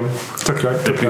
Te Péter, hogy voltál ezzel a mezzel? Nekem amúgy a három közül ez, ez ami leginkább tetszett, ha. első hallgatásra. Ö, szerintem mm, zeneileg is érdekes, másrészt itt még nem bántam azt a mennyiség a politizálást, ami beletett, uh-huh. bár jobban te, valóban jobban tetszik a Marshall Mathers el pének a, a kicsit önreflexívebb, kicsit cinikusabb hozzáállása. De, de itt még pont elfogadtam, vagy pont elviseltől volt szerintem ez a mennyiség. Az a baj, későbbiekben nagyon erre a vonalra feküdt rá, és így uh-huh. átment a Green Day-be, hogy már nem, nem tudott öniróniával zenélni, hanem kizárólag politizál, politizál meg kizárólag a saját ö, ö, jelentőségével van elfoglalva a későbbi lemezei. Ez, na, ez, ez, na ez igen, ez igen, ez jól mondod, Sivaj, hogy és közben épp elkezdem nézni a, a tracklistet, nem tudom a fejből, hogy, hogy, hogy igen, az, az kicsit fura, hogy, hogy oké, okay, a hip-hopnak egy része az, az, az önazonos, hogy én ki vagyok, honnan jöttem, hova tartok, mit, mit gondolok, az én, én, én, és ez egy abszolút műfaj és sajátosság, de hogy abban tényleg sok volt. És az, és főleg, hogy korábban meg ugye ezek a karakteres sztorik mentek. Igen, és na, ez jó, hogy igen, itt már nem éreztem screenshot-t egyáltalán. Itt már mindenet éreztem, teljes mértékben. A A, a, a családi perpatvalait, a pereit, a homofób balhéit, a, a Grammy-díjra nem, nem, nem elmenését, a saját filmet csinálok, miközben tehát kétezer-kettőről beszélünk, tizennégy voltam. Ja, ja, ja. Igen, tizennégy. Akkor, és az dolog, hogy pont akkor még, még, még sok hip-hopot is hallgattam, de akkor inkább ilyen magyar undergroundot, nem túl hosszú idő, aztán megint inkább punkot hallgattam, hogy korábban, de hogy, hogy nem szóval, hogy mintha már ekkor egy picit ciki lett volna az Eminem. Ha. Én ezt is, ezt is meg nem podcastolni, ha, ha, ha, ha Almiás Gergő, Sülni haverom itt lenne, akkor én akkor vele jártam, pont egy a Frivo ismeri, pont egy évfolyamban jártunk akkor, és mi akkor talán mindent hallgattunk, és mintha én lenne is egy ilyen beszélgetésünk, hogy arról beszélgetünk így nyolcadikban, hogy de ezzel mi nem sor, már nem, nem, nem, nem jön be annyira. Aha, de akkor már, de, de tegyük hozzá, hogy akikben mi pörögtek, rap rock cuccok, ugye a, a Limp Bizkitek ezen a lemezen kezdett el beszólni, például. A, és akkor jött a Linkin Park, igen, ezek a témák, igen. És az, és az, az, az, az úgy ja, cikíben van, hogy utólag, melyiként Limp Bizkit, mi nem, azért van egy különbség, ugye, hát igen, ahogy a végban, de hogy azok, hogy menőnek tűntek akkoriban minden, mi nem, az majd na oké, okay, már láttam mindenképp. Tolva menő? No. A D tizenkettő.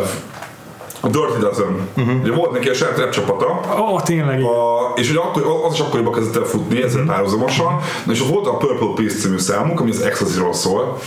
Inkább volt, hogy az Ecstasy-ról szól. Lőtt, a Purple Peace, mondom, a gyógyszerekről énekelhetnek, vagy frazséról, vagy minden. Utána gondolom, hogy ilyen Ecstasy volt, de az egy, az egy barom jó szám volt. És akkor volt tök jó ilyen Dirty Dozen számok, de maga az nem sok nekem nem. Ah, furcsa. Egyébként most nem akarok kedvre szaladni, meg nem is fogunk már róla beszélni, mert meghaladja a filmet, de az Encore című album, a következő kétezer-négyes lemez, az szerintem szuper. Az egy elsőre így, hmm, tök meglepően. Azon van a Guns N' Roses? Nem, az még ezen van. Ó, az, a, a, tudod mit? Az volt nekem a vállalatot. Az, az volt Aerosmith, nem? Aerosmith, bocs, igen. Így mondtál egyébként? Az volt nekem a, a szakító pont. Ja, igen, komolyan. Egyébként nekem csak azért, mert jobban szerettem az eredetit. Én meg utána nyolcvanas évek óta.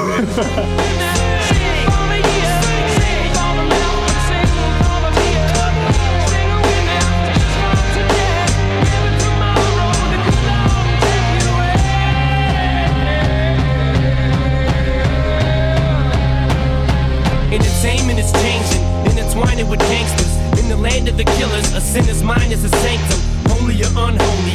Only have one homie, only this gun, only 'cause only need one homie. And everybody just feels like they can. Nekem az a szám volt az, hogy ez az ilyen a klip is olyan volt, hogy áll a tömeg előtt, integet, és, és az egész ilyen... Van egy ilyen, ilyen himnikus. Hát, ez, egy, ez egy stadion rock szám, ah, ja, ha belegondolok. Hát az eredeti dal az még, még inkább, csak igen, most kihasználja, és meglovagolja. És nekem rohadt ellenszem, és az a szám, az, az, az, az volt, most jól mondjuk, az volt a szám, ahol éreztem azt, hogy ox, ox, nekem ezzel nem, nem kell tőlem. Ja, az már szinte populáris, tehát ahhoz képest, amit előzőleg próbálta, ahogyan előzőleg próbálta aláásni a, a populáris, vagy a popzenének a, a hatását, meg a könny- könnyedségét, meg a jelentéktelenségét, az most itt pont megdolgolt. Az egyébként a bátorságot értékelem, hogy azért, azért egy, egy Aerosmith számot így feldolgozni, azért hogy egy, nem egy rossz próbálkozás, nem? Hogy... Ja, ja, ja. Ez kicsit mint az a Run D M C-s koprodukció. A Lose Yourself még ez nem volt? Igen, úgy tudom, hogy igen. Hát a Lose Yourself az nem került rá. Ez nem került rá, de az ekkoriban jött ki a film. És van rajta egy tök hasonló, ez a Till I Collapse, aminek nagyon hasonló az egész témája. Egyébként én meg úgy vagyok, hogy nekem sem tetszik annyira már ez a lemez, de ugyanakkor valahogy az ambíció, egyrészt értékelem az ambíciózusságát, hogy ilyen nagyon epikus akar lenni, meg nagyon sok mindent akar, csomó minden rohadtul nem működik, tehát főleg a, ezek a kislány lévő közös dalok, ezért nagyon kis bénák szerintem. Mm, mm. Csomó ilyen töltelék van benne, tehát hogy ilyen, ilyen formátlan az egész, így fel van püffesztve szerintem ez a lemez. Aha. Jó, hogy minden lemezen rohadt hosszú és baromi hosszú. Igen, igen, igen, és, és, igen, már, igen. Ez már, abszolút így van. És ennél már nekem, nekem túlment egy bizonyos határon, de közben ezen a lemezen van a Square Dance, igen, amiben meg iszonyatosan jó a refrénben az a hör, ilyen, ahogy megpörgeti az elbetűket, tehát hogy még egy csomó újdonságot beletud. Csomó, de valamennyi újdonságot. Hogy, hogy, hogy már, már gyerekként is feltűnt az, hogy mi a francéke a Superman-es Christopher Reeves-es dolgot erőltetni. Főleg Superman című szám. És, és, és nézhetem azt, hogy, hogy én nagyon szeretem a provokatív embereket. Imádom a, az, hogy nincs az a baj, hogyha ha, ha kicsit a tabukat így megdöntöd. Most komolyan a Christopher Reeves-et csesztetni azért, mert leesett egy lóról, és előtte volt a Superman, aztán meg, megnyomodott. Szóval azt hiszem, hogy olyan szintű tahóság és, és érzéketlenség, hogy azt már akkor is éreztem azt, hogy oké, okay, megint Superman nevetünk, hogy szerencsétlen csávó, aki meg is halt azóta, az már rohadt ellensz, az nagyon ellenszem. Mm. Szóval, és azt hiszem, mi volt még ezen kívül a, a, a, a számok, meg a, a White America is ezen volt, igen, ami igen, szintén egy fölöslegesen hosszú szám, és hogy na az is, igen, a túl, túl sok politika. Azt hiszem az abszolút a, a csúcspontja annak, igen, hogy miért politizált ennyit. Igen, igen, hát ugye kétezer-kettes album, hogy alig vagyunk picivel nine eleven után, nem sokkal ezelőtt választották igen, meg a George W. Bush-t is, igen, meg a Dick Cheney az alelnöke, és így ez átalakul egész Amerikának a felfogása a világról. Cheney amúgy nem is szerette, ugye Eminemnek volt Dick Cheney-vel, meg a felesége voltak komoly problémái, sőt, nem akarta beengedni Kanadába őt. családszervezetek random kiakadtak miatt. Ja. Szóval igen, ez egy, ez egy érdekes időszak. Mondjuk volt. Tegyük hozzá, hogy az Eminem ja. ebből a szempontból nagyon pártfüggetlen volt, mert alapban meg a Clintonékat szapultak. Persze, persze, persze, persze. Mindenki, csak ez töményebb volt. Azt csak a Louis kis balhé miatt egyébként tudjuk hozzá, hogy nem azért, mert nem akartak, hogy ilyesmi, nem azért, mert hogy nagyon Hillary valami, egy Hillary poén volt, hogy nyilván azon röhögött, hogy milyen érzés a, a megcsalt First Lady-nek lenni, még szintén egy szimpatikus dolog, de viszont ezt érték el, mert ez viszont vicces, ez, ez punk, ez, ez, ez, ez kemény ez getizés, az én szeretem. Ebben az albumon még szerintem még meg megjelennek, meg majd csillannak ezek az ironikus vagy ilyen cinikus szövegek is, a Business szerintem tök jó dal, mm. a zenei alapja is megvan még benne, ez a, ez a kis, hogy is mondjam, talán ilyen játékos, szóval nem az, hogy nagyon komolyan veszi magát, de persze közben ott vannak mellette az ilyenek, mint a Cleaning Out My Closet, ami a legsúlyosabb dal az, az egész albumon. Az, az, az pont szerintem azt számoltam. Amúgy szerintem is jó. Szerintem is mondom, jó. Ezek a nagyon személyes számai, amik ott nagyon a családjáról szólnak, azok, azok nagyon erősek szerintem. Meg hát szerintem most hány olyan rapper mondanál, aki belefogalmazza egy rímbe azt, hogy Munchausen syndrome. Nem, ebben is ismerik ezt a kifejezést legtöbben, amúgy. Igen. Vagy, igen, szóval, szóval, szóval is tök komoly szerintem azért, aminél itt valóban megjelenik ez, hogy, hogy, hogy bár, bármennyire is ösztönösen írja a dalszövegeit, bármennyire is nem egy ilyen, ja. hiszen sokat ezért küzd ezeken a dalokon, azért megcsillan benne az, hogy nem egy hülye gyerek. De figyelj, a, so- a Soldier volt az a Toy Soldier összevan, az a Toy Soldiers, ahol a fénye. Hú, az de, c- az de cheesy volt. Mm. Az, hú, az nekem nagyon nyálas volt. Az Eminem, Eminem, Eminemre azt mondod, hogy nyálas, akkor azért nyálas, mert éppen valaki, valakit leszap a háttérben a valamelyik dalában. És azért folyik valakinek a nyálas. Nem azért nyálas, hogy azt hallgatod, hogy izé, hogy ú, nézz a refrén, az, az is mond, az ott a másik ilyen szakító ponton szerintem ott a szinglök nem működtek nekem. És akkor ugye erre az időre tehető a filmje is, a, ja, a, a nyolc mérföld, amiről mi akartunk beszélni, tehát most nem fogunk ilyen nagyon-nagyon nagy mélységbe belemenni, de azért tök érdekes még az ilyen Eminem film, mint olyan az, hogy működik, meg hogy egy rapperről, majd a zenész főszereplésével készülő filmek azért nem, annyi, nem nincs olyan sok, ami a iszletesen jósra kerül. Egy, egy tök jó film, hogy Tupac szerepelt, a, a Gridlocked, azt itthon belőve volt a címe, azt hiszem. Aha, és a, a Tandy Newton volt benne, nem? Meg a, a, a Tim Roth volt igen. benne, és két heroin függőt játszottak, és én azt, én azt egyszer láttam egy akkori csajommal, és nekem azt tököt egyszer, nem tudom milyen valójában, aha. de egyébként néha, néha van olyan, ahol jó az egész főszereplőként. Itt szerintem nyolc mérföldnél tök jó az Eminem, mint főszereplő. Igen, szerintem is tök jó volt. Általában egyébként én azt vettem észre, hogy a zenészek jobbak filmszerepben, mint a filmesek zenészként. Tehát... Szóval Johnny Depp nem jó gitáros szerinted? Michael Sharon nem ízi pattog jól félmeztelően a színpadon, ezt akarod mondani? De amikor abban is fakad szerintem, hogy Michael Sharon tényleg. Hát én megdöbbentem, hogy Michael Sharon van ebben a filmben. Én nem emlékeztem, hogy a Michael Sharon benne van ebben a filmben. És ez meg vagy azt hiszem, ebben a filmben talán, amikor ezt leforgatták, azt hiszem két évvel fiatalabb volt az Eminemnél. Most is két évvel fiatalabb Eminemnél. Hiszem el, de hogy, de hogy egyébként itt, már itt is ilyen harmincas, negyvenesnek tűnik, az a vicces. Nagyon, nagyon, nagyon durva. És úgy tudom, Anthony Mackie van a filmben, aki mm, első film szerepel konkrétan. Első film szerepel Anthony Mackie, wow. ugye a, bennem a, a Dirty Dozenből az egyik rapper, a Proof, Exhibit is bennem igen, van. Exhibit, mert felültek a hú, ki volt még benne a filmben ilyen izék közül? Ugye a Brittany Murphy nyilván, meg a Mackie Pfeiffer, aki ugye volt a, a vészhelyzetben. Ja, ja, én csak onnan ismerem. Meg Kim Basinger volt az anyja. Kim Basinger volt az anyja. Tényleg. És hát ami még érdekes az az, hogy két dolog, az egyik, hogy Anthony Mackie karakterét a Eminem az egyik rap battle-ben így leszólja, hogy one pack, two pack, mit tudom én, és később, egy későbbi életrajzi filmben Anthony Mackie játszott a two packet, nem tudom. Igen. De a valaki durvábbat arra a szerepre, ha jól emlékszem, a Eminem legjobb barátját, Proofot akarták berakni. Aztán. És okay. ugye kazahozott ebben a filmben. És, és Proof nem ment el a castingra, elaludt tróger volt ilyesmi, helyette megkapta az egyik rebbetülős arcnak a szerepét. Igen, igen. És uh, van egy olyan uh, négy sora, ahol, van, egy, van egy olyan sora, vagy most négy sor, aztán, egy sor, sor, ha összerakod a kezdőbetűket, akkor kiadja az, hogy Proof. Mm-hmm. És ezt mondom, hogy de az, az egész, hogy volt ilyen sztori is például, hogy a, a rebbetülős részekben a közönség, valami százötven ember, ők halálra unták magukat, és, és úgy kötötték le őket, hogy nem mondják magukat halálra a forgatás alatt, hogy mindenki kapott tizenöt másodpercet rappbetülölni, és a legjobb hárommal Eminem fog rappbetülözni. Gondolj abba, hogy ott vagy egy random extraként.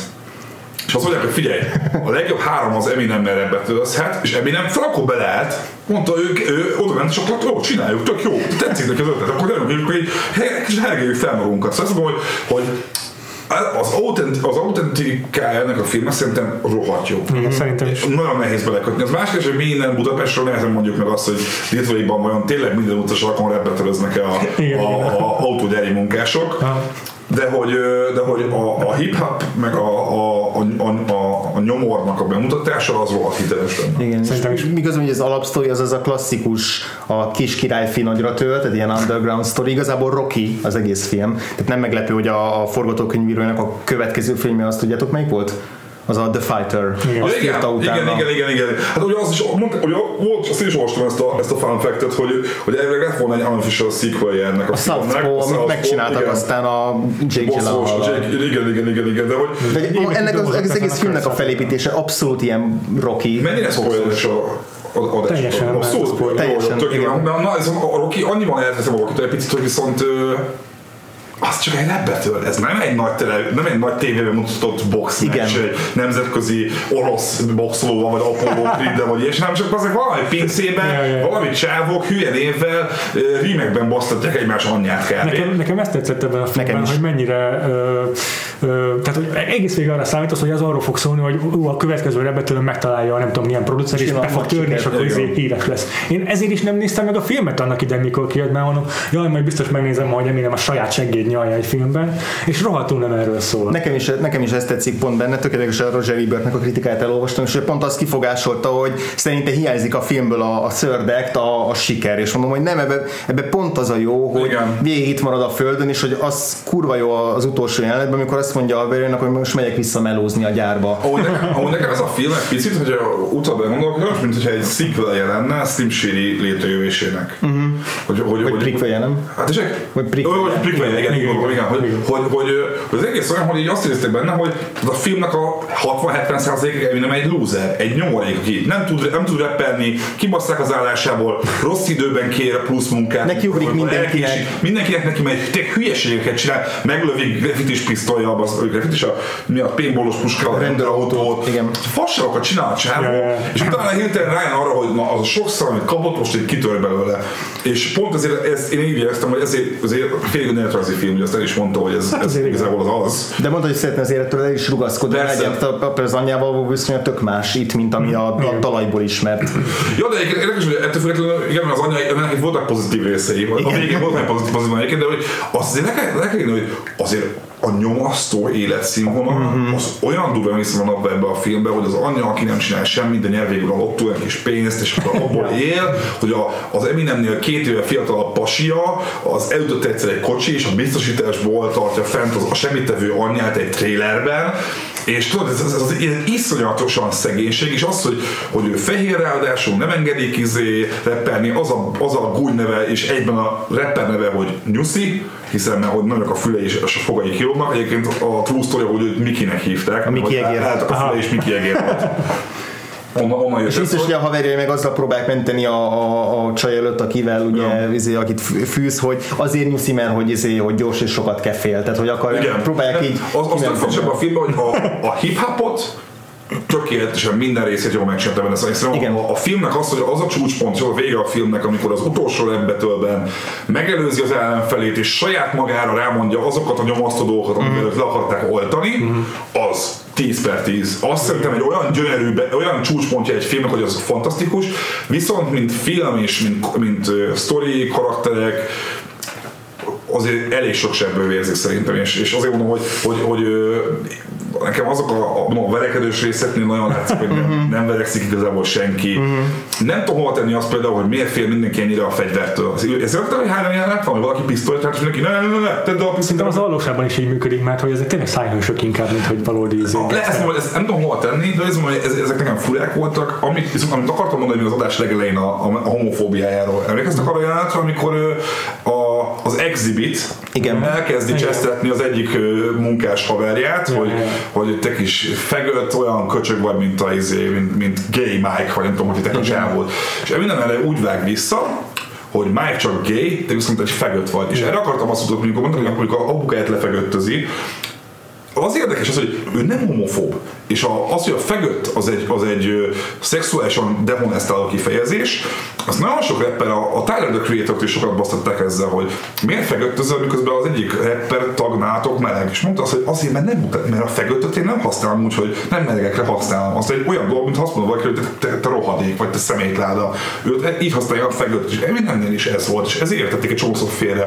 Ha én azt mondom valaki, hogy meghal egy köcsög ez az ember, most azt gondolom, hogy, hogy ezt sosem olyan emberek vannak, akik, akik, akik melegek, érted? Mm. Ja, igen, csak mondjuk az, ebben benne van az is, hogy, a, hogy a, amikor viszont a melegek érték végig évtizedeken keresztül, hogy ezt a szót használják rájuk, akkor nekik ez még... Ez nem biztos, hogy minden például direkt elkerülni, nem használja az N-betű szót. Ja, igen, igen, igen. Az az érdekes, és ugyanakkor meg ezt akkor miért engedi meg magának, amikor másoknak ez ugyanolyan dehonesztáló kifejezés. De ezt mondom, szerintem ebben a filmben kvázi Egy, ki, egy, egy kiúzent az és egyébként az vicces, hogy ebben ez egy picit ilyen clunky is volt. Tehát picit, yeah. Én egy picit, lehet érzem magam ellen beszélek, de, de egy picit ilyen fura is volt, hogy így, ez megint az, mint az utolsó lemezén, ez a sok védekezés. Hogy megint, mint hogyha ezt így beletette, meg egy, volt egy pár másik jelenet is, amikor össze akartak verekedni, és akkor így szétválasztották őket. Tehát, hogy van benne egy csomó olyan jelenet, ahol azt éreztem, hogy egy picit próbálja ilyen, nem tudom, tisztességes, beder, hogy tisztességes mederben maradjon a film. Voltak ilyen pici, picit fura ilyen mellékzöngéi nekem ennek a, ennek a filmnek. Ne, nekem, nekem, nekem pont ez a, ez a meleg, melegreppelés, ez pont olyan volt, hogy pont azt éreztem benne, hogy inkább itt ez, ez, ez a, hogy ő gét, viszont fegött vagy, ez inkább kiüzelt az ő csesztőknek, vagy nem homofób. Csak fogtam egy szót, és kivettem a kontextusából, és tök más aspektusban használom, de nyilván egyébként bele lehet, hogy ő miért, miért lehet másnak, meg miért nem. Én ezzel kapcsolatban nem minden pártán vagyok, én szoktam másokat köcsögözni, és soha nincs benne az, hogy soha életem nem gondoltam még arra, hogy a köcsög szó kibak, mm. hogy ez lenne egy szexuális felültése egyébként. Mm. Mm. Amúgy ebben a filmben a, a, a Rocky párhuzamot inkább abban is ért, abban értettem, hogy egyrészt ez a, a Rap Battle Mint Box, másrészt pedig az, ahogy az első Rocky filmben mennyire naturalista az mm. a film, meg mennyire, hogyha megnézed azt a filmet, akkor oké, okay, hogy a végére mesélsz belőle, de hogy közben, ahogy a, a rendező fölveszi, az ilyen abszolút ez a hetvenes évekbeli új hullámos hollywoodi naturalista, kézikamerás, benne a munkásosztályban, és ja, Rocky szemszögében Rocky szemszögében, igen, és ez, ez szerintem erre a filmre is igaz, hogy igaz, ugyanez a kézikamera, ugyanez a minden full mocsok, tehát így ez a Detroit, ami a, ugye abszolút ez a amerikai álom pusztulásának egy szimbóluma a halott abszolút autóiparral, ezt így nagyon és hol dolgozik ide autógyárban? Ezt így nagyon fullba tolja ez a film, igen. És, és az is, hogy a film elkezdődik, hogy meglátjuk az Eminemet, és akkor mindenki tudod, hogy ú, igen, Eminem film, izé, ő lesz a faszagyerek, és úgy is mozog a tükör előtt, ahogy egy faszagyereknek mozognia kell, majd utána elmegy és hány. Igen, az idegesítő, és utána nem, mer, nem tud megszólalni. Tehát, hogy... Úgy idegesítő az olyan egyébként, úgy felhúztam, ahol nem tudok megszólalni. Már felhúz, nekem felhúz. És amúgy ez hogy jó, hogy jó az jelenet, igen, felhúz. Ami viszont nem jó, szerintem az a Brittany Murphy-nek a karakterét itt behoztak oda. Ott azt éreztem tökre, hogy ő csak azért van ott, hogy az anyján kívül is legyen még egy női kép, aki gyűlölni tud valamiért, és közben egyébként nem is gyűlölte, hiszen, yep. bocs, az anyja is egy szemétláda nyilván a filmben, de az a nő konkrétan a szemmel átterakórt azzal a csávol, aki, akinek egy könyvszerződést ígért, azt hiszem book dealt ígért, yeah. azt hiszem, hát hogy fotózás. Eminem meg ugye egy, egy lemezt ígért, és, így, és utána meg úgy Trécselnek a film végén, szia, elköltözöm New Yorkba, vagy Chicago, nem tudom, hol ment igazából, ott az a karakter nekem, nekem nem, az egész szerelmi szál abba, abba az egészben, és emlékszek arra, hogy a film elején még van egy rész, ahol megjelenik egy a korábbi csaja? A igen, a Terry Manning. Az miért van? Utána az a bőn fel sem bukkan soha többet. Igen, igen. Egy, egy vagy két jelente van összesen az egész filmben. Az, az tök fura. Miközben egyébként meg a, és mondom, a nőket ebben a filmben tök rosszul használják. És más, még van is benne egy rész, amikor az egyik haverja arról beszél, hogy a srácok ne értek ilyen soviniszták a nőkkel, igen. nem tegyük ezt ja, a saját nőinkkel. A Spike Lee karakter. Pontosan, a Spike Lee karakter, igen, akinek van afrikai neve, aki a kvanzát ünnepli, meg ilyesmi. És egyszer, mint amíg a kamerába ki is beszélne. Igen, igen, és az is tök hihetetlen, viszont ami nagyon jól működik, és nagyon szép így utólag visszagondolva, hogy, hogy ez egy fehérekből és feketékből álló barátság. Uh-huh. És mennyire nem hangzik el soha egymás között, hogy, hogy ki milyen, uh-huh. micsoda, uh-huh. és hogy mennyire összetartanak. És uh-huh. Ez nagyon, ez nagyon szép benne, viszont ami meg nem szép benne, hogy amúgy úgy rohadt könnyű Rap Battle-be bejutni, hogyha a bíró Szóval azért tegyük hozzá, a Mackie Pfeiffer, hogy könnyű neked még egy ilyen, ilyen ciki résztelen is visszakerülni a színpadra, hogy nem tudta megszólalni, hogy igazából a bíró az a haverad, és aztán ő egyébként mennyire, mennyire csalás már az a rebbetől, hogy ki volt a jobb? Ez a szarcsámba itt mellettem, vagy a haverad? Ha? Melyik volt a jobb? Ez ezt mondom, hogy ez, ez, ez egy olyan flavor, hogy hmm, oké. Okay. Igen, igen. Nekem egyébként a két olyan filmre feltétlenül emelnék még ki, amire emlékeztetett engem az itt már, mind a kettő későbbi, szóval így nem annyira állja meg a helyét, de a Sing Street meg a Whiplash, amik zenei témában ugyanilyen sportfilmes dramaturgiát járnak be, és azért is hasonlított hozzájuk, mert mind a három filmben van olyan aspektus, amelyben a főszereplő, aki, akit mindenki rohadtul tehetségesnek tart, és így minden ja. megbocsát neki, ja. akármennyire inzultálja őket, mert annyira tehetséges, hogy legyél a barátom, igen, igen. és a végén így, a, amikor tényleg eléri a sikerét, akkor a Sing Streetben abszolút az a, az a narratíva, hogy jó, kicsit megbántottál, de olyan jó zenész vagy, maradjunk barátok. Ja, a Whiplashben viszont tényleg de, teljesen destruálja a saját igen. környezetét a főszereplő, és, és mindenki elfordult el a film végére. No, de ki ebben a filmben a J K. Simmons? Ebben a filmben nincs J K. Simmons. Talán valamennyire az Anthony Mackie, de nem, nem, nem, nem, nem mint mentor, hanem... Ahhoz túl mellékalak. Viszont igen, viszont igen, uh, itt is megvan az, hogy, hogy így de, destruálja a saját életet, mert nem tud egyszerűen szembenézni a, a, a, a, a siker lehetőségével, és, és így mindenkit elfordít magam elől, az anyját, a, a legjobb barátját, beszól még a Mackie Pfeiffernek is, igen. de ő is megbocsát neki mindent, mert az anyja is visszajön, aztán reggelit csinál neki, mert mit tudom. Mert nyert a lottón, azért. Azt hiszem, azért annyit mondok, hogy a, a saját anyukámot is ismerem, és ha ő hirtelen mondjuk tényleg felmutatél, az elmű visszamutat negyvenezer forintot, valami ilyesmi, akkor, akkor ő is nagyon boldogan jött haza, és járt lehet egyébként. Szóval, nekem az egy pont egy emberi jelenet volt, a Mackie Pfeiffer-es már nyilván kevésbé, de hogy A, igen, mindennek ezek a, nekem az egészből kicsit billeget az a rész, hogy ő egyébként most miért is nem tud rappelni, most ő miért mm-hmm. szar élete van, nyomasztó élete van, de bocs. Miért nem, ki, miért nem jön ki belőle? Igen, hogy pont ez az is. Hogy és ugye azért nem jön ki belőle, hogy a dramaturgia működjön a végén, hogy jön pontosan. Ki. És ezért mondom, hogy aztán azt kell hozzá, hogy akkor összeverjék a, a, a, a huga, ugye a huga, az a madánya, ugye? A, igen, a huga. A, hogy a huga láttára összeverjék a, a, a jeep-el közlekedő. Nekik honnan volt jeep? Nem, nem is az lényeg. Hogy, hogy igen, egy, egy sok számokban azt érzem, hogy volt egy sztoria, saját sztoria Eminemnek, amit odavitt a, a filmes céghez, akik azt mondták, hogy jó, ahol vannak egy kis ilyen, kis ilyen, ilyen üres játok, akkor azban valahogy majd egy ilyen plot, plottal egy kicsit megtoljuk egy picit, hogy akkor menjen még jobban, menjen ha. még jobban, és ezért van az, hogy, hogy igen, hogy ilyen nem, nem koherens rosszul a film, miközben egyébként mondjuk, ha ránézel, és én most végignéztem pont tegnap így, amúgy még mindig jól néz ki a film. Szerintem, Szerintem is jól néz ki. Jól néz ki. Olyan, olyan, olyan szép szürke rohadó az egész. Nagyon-nagyon-nagyon. Olyan kicsit nekem az észre emlékezett a Good Time-ra, nem tudom, azt látod, hogy Dávid a, a Safdie testvéreknek ezt a Robert Pattinson-os filmjét tavaly. Na. Nekem arra emlékeztetett, hogy a, ez a, a, a A, igen, a, ez a, mo, a mocsok, a nagyvárosi mocsok. Igen. Hogy ezt nagyon-nagyon jól megfogta ezzel a zöldes, kékes ronda, de mégis szép árnyalat. Hát meg a, meg a, meg a kocsi, ami egy, egy, egy metafora folyamatosan, hogy az, az élete az a kocsi, hiszen lerobban állandóan szarvas, okay. jó, de még menni kell vele, de még megjavítja, még megcsinálja. Igen. Szóval azért... Meg szerintem azért egyébként a traumát is egész jól kezelte, tehát azt, hogy a családon belüli erőszak az hogyan tudhatni erre a kislányra, azt szerintem, azt szerintem teljesen benne volt ebben a filmben. Tehát, hogy ezeket, ezeket szerintem jól megfogta. Még két a gyors dolog. Az egyik, ami visszautalni arra, hogy a barátnő karaktere mennyire nem volt jözzeletökre egyetértek, hiszen a Brittany Murphy nagyon jó volt ebben a filmben. Abszolút, abszolút. És abszolút. Nem tudom persze, hogy mennyire, mennyire befolyásol arra hogy a, a, a színésznőnek a tragédiája, ugye, hogy fiatalon halt meg, de hogy egy ilyen tök tragikusnak érződik igen. ebben a, a karaktere, a tekintetében benne van igen. ez a ki akar jutni, de egy pillanatig se hiszem el, hogy sikerülni fog neki, és közben, közben kedves, és szexi is tud lenni, és, és nagyon szomorú az egész karakter. Nagyon egyéb volt. Nagyon trash az a egyébként. Hmm. Nem volt, hogy ők úgy kavartak a forgatás alatt. Sőt, álltak Kim Basinger és kavartak. Mindig, mindig, mindig takart. De mondjuk azért elég király lehet, hogyha egy, egy forgatás alatt Brittany Murphyt és Kim Basingert is levarról. Nyilván, hogy halott ember, az kicsit furán hangzik egyébként, de hogy azért Brittany Murphy pont a szóval veszítük, miért megjött András, hogy, hogy fura az, hogy Brittany Murphy ez a film után jött az, hogy na, ő lesz a következő nagy színész is, mert Brittany Murphy így meg úgy meg amúgy. És, hát és, ugye, nem lett. és nem lett. És nem csak a... Nem csak a tudatovallások, mert utána is most szar filmeket kapott. Igen. Ahogy ez igen. Milyen szomorú, hogy a Eminem igazából két emberre volt jobban ebben a filmben, ha jól értem, az egyik a Brittany Murphy, a másik meg a Proof, aki a legjobb barátja. És a Proof meg öngyilkos lett pár évvel később, szóval ilyen... sok tragédiavezés és szomorú. A másik dolog, akit, akit, akit még ki akartam emelni, ez a Curtis Hanson, aki két éve halt meg, a rendező. Hú, nem neki ilyen rossz a karmája, hú basszus. Az például, ezt most gyorsan rá akarok nézni, mert hogy fejből is tudom, hogy, a, hogy mennyire, volt egy mennyire ilyen pár éves ranja ennek a rendezőnek, és hogy mennyire ellent különböző filmeket csinált itt sorba.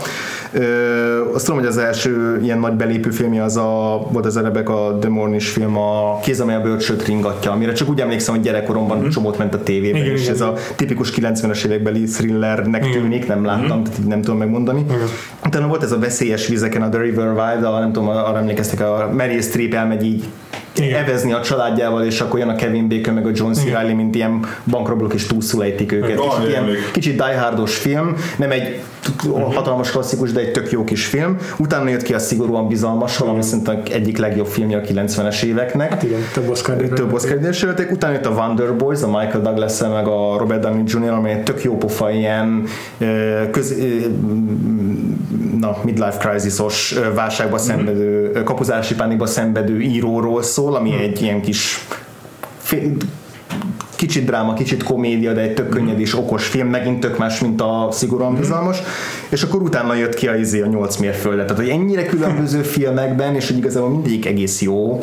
De az nekem olyan fontos, hogy ha ma, most ki lenni oda a világról mondjuk, nem, nem, nem elkelom ma, de Kanye West. Kanye West, oké. De Kanye West meg Jay-Z azért felmaradnak. De az, hogy, hogy, de hogy ha ma egy rapper akarna egy filmet csinálni, ö, ilyen faszos stábot kapta maga alá. Hát ez egy, egy jó rendező, mm. jó forgatókönyv, viszonylag jó színészek. Szóval azt mondom, hogy nem volt fura így ma visszagondolni abba, hogy hát mennyi olyan nyolcvanas, kilencvenes években készült film volt, hogy egy popstárt belaktak egy, egy filmszerepbe, és olyan kurva szart csináltak. Így meg tök fura, hogy itt meg azért látszott az, hogy, hogy ebben valaki ez tényleg látott művész, művészi filmes potenciát. Jó, de ebben most legyünk szerintem őszintén, benne van az is, hogy ami nem fehér. Azért az em dupla vé á-nek az első filmje ja. húsz évet kellett várni, hogy kijöjjön egy ja, film. Ez így van. Ezt mondjuk ki, ez abszolút így van egyébként. Abszolút így van. És, meg hogy megasztár volt, abszolút, vagy, vagy gigasztár persze, volt. Tehát persze. Föl is lehetett építeni egy filmet, de mondjuk abban azt viszont aláírom, hogy nagyon könnyű lehetett volna egy ilyen gigasztárral egy bűnrossz filmet persze. csinálni. Persze. Mint hogy a Vanilla Ice-ra csinálták például. A Cool as Ice. és, hogy, és, és tegyük hozzá, Eminem ezután soha többet nem játszott filmben, nem, legfeljebb kameózott saját magaként. Aha. Tehát, hogy volt egy, tehát hogy nem is tört színészi babérokra, szerintem én nem is volt annyira jó színészként a párbeszédes részekben, csak a amikor tényleg Ö, a, szem, a, szemei, a szemei, őrült szemei vannak, az jól látni ki a filmben egyébként. Mondjuk úgy tudok nézni, hogy én zavart futok, én nem tudom, hogy mit kell sekít ebben a filmben. Nekem kicsit pont hiányzott belőle ez a tűz, meg aha. ez a karizmatikus. Tűz nem volt benne, az igaz. Én nem, nem, nem tűz, őrült, őrült szemeket, mm. személyoltak szemeket tisztünk. Szóval én nem bántam, hogy nem, nem karizmatikusabb ebben a szerepben. Ja, lehet hogy, lehet, hogy nem passzolt volna. El tudok vonalkozhatni attól, hogy ez a csávó, hogy mi nem? Nem. nem. Senki sem egyébként. És ez működik az a film olyan egy random csávóval? Igen. Igen. Szerintem nem. Ö, lehet, hogy a, lehet, hogy a rep, rep részei nem működtek volna, és akkor azt mondanánk, hogy igen, jó a film karakterdrámaként, de a lényeg az meg pont hiányzik. Okay, úgy mondom, működött volna ez a film egy másik fehér színésszel? Van olyan fehér színész szerintem, akivel működött volna. Szerintem nem, szerintem azon, hogyha ezt egy, fej, egy random fehér színész nem autentikus, elkezd, nem autentikus, elkezdik csesztetni, hogy uh, micsoda egy ilyen uh, white privilege uh, mű, mű, film. Ez, hogy akkor beadok egy fehér, végre van egy hip-hopos film, mert beadok oda egy fehér színész. Hmm. Szerintem nem, ez, ez a film az pont azért tök egyedi, mert ez csak akkor, csak, csak én nem tudtak volna megcsinálni. Ma ilyet nem. Az en dupla vé á film is olyan basszus, hogy az is jól nem, nem, nem, nem ö, nagy stúdió csinálta azt a nem, filmet. Nem, azért mondom, hogy, hogy az is olyan volt, hogy valakinek a szerelem projektje, valakinek hát előjétnek a szerelem projektje volt, azért mondom, hogy, hmm. hogy, hogy ma már azért van egy pár, mondjuk az a Tupac film elég szar volt a mostani, hmm.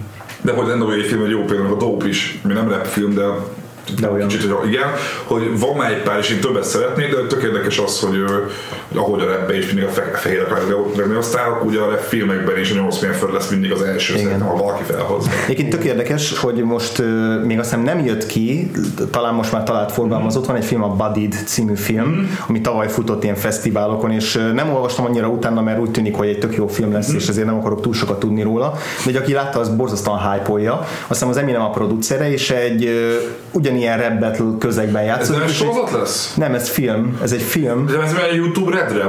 Ez megy a YouTube Redre. Ja, ja, pontosan, ja, igen. igen. És ennek is egy fehér srác a főszerep, és általában iszonyatosan jó. és tök kíváncsi vagyok, hogy, hogy, hogy ez pont ezekre ja. a kérdésekre, amiket most felvetsz, erre milyen választ fog adni majd ez a film. Na, ez jó, ez egy jó kérdés. Akkor írtam már vissza azt a filmet, megnéztek. Jó, de viszont sajnos most nekünk el kell búcsúznunk Dávidtól, mert egyéb dolga is van még ma. Nekünk viszont mi tudjuk még folytatni az adást Andrással, úgyhogy csak Andrá- Dávidtól veszünk búcsút. De nagyon, nagyon szépen köszönjük, hogy eljöttél. Tök régóta szervezzük már ezt az adást. Bocs, sokat beszéltem, de nekem az... Azért hívtunk meg. Figyelj, podcastet, ez erről persze, szól. Persze, persze.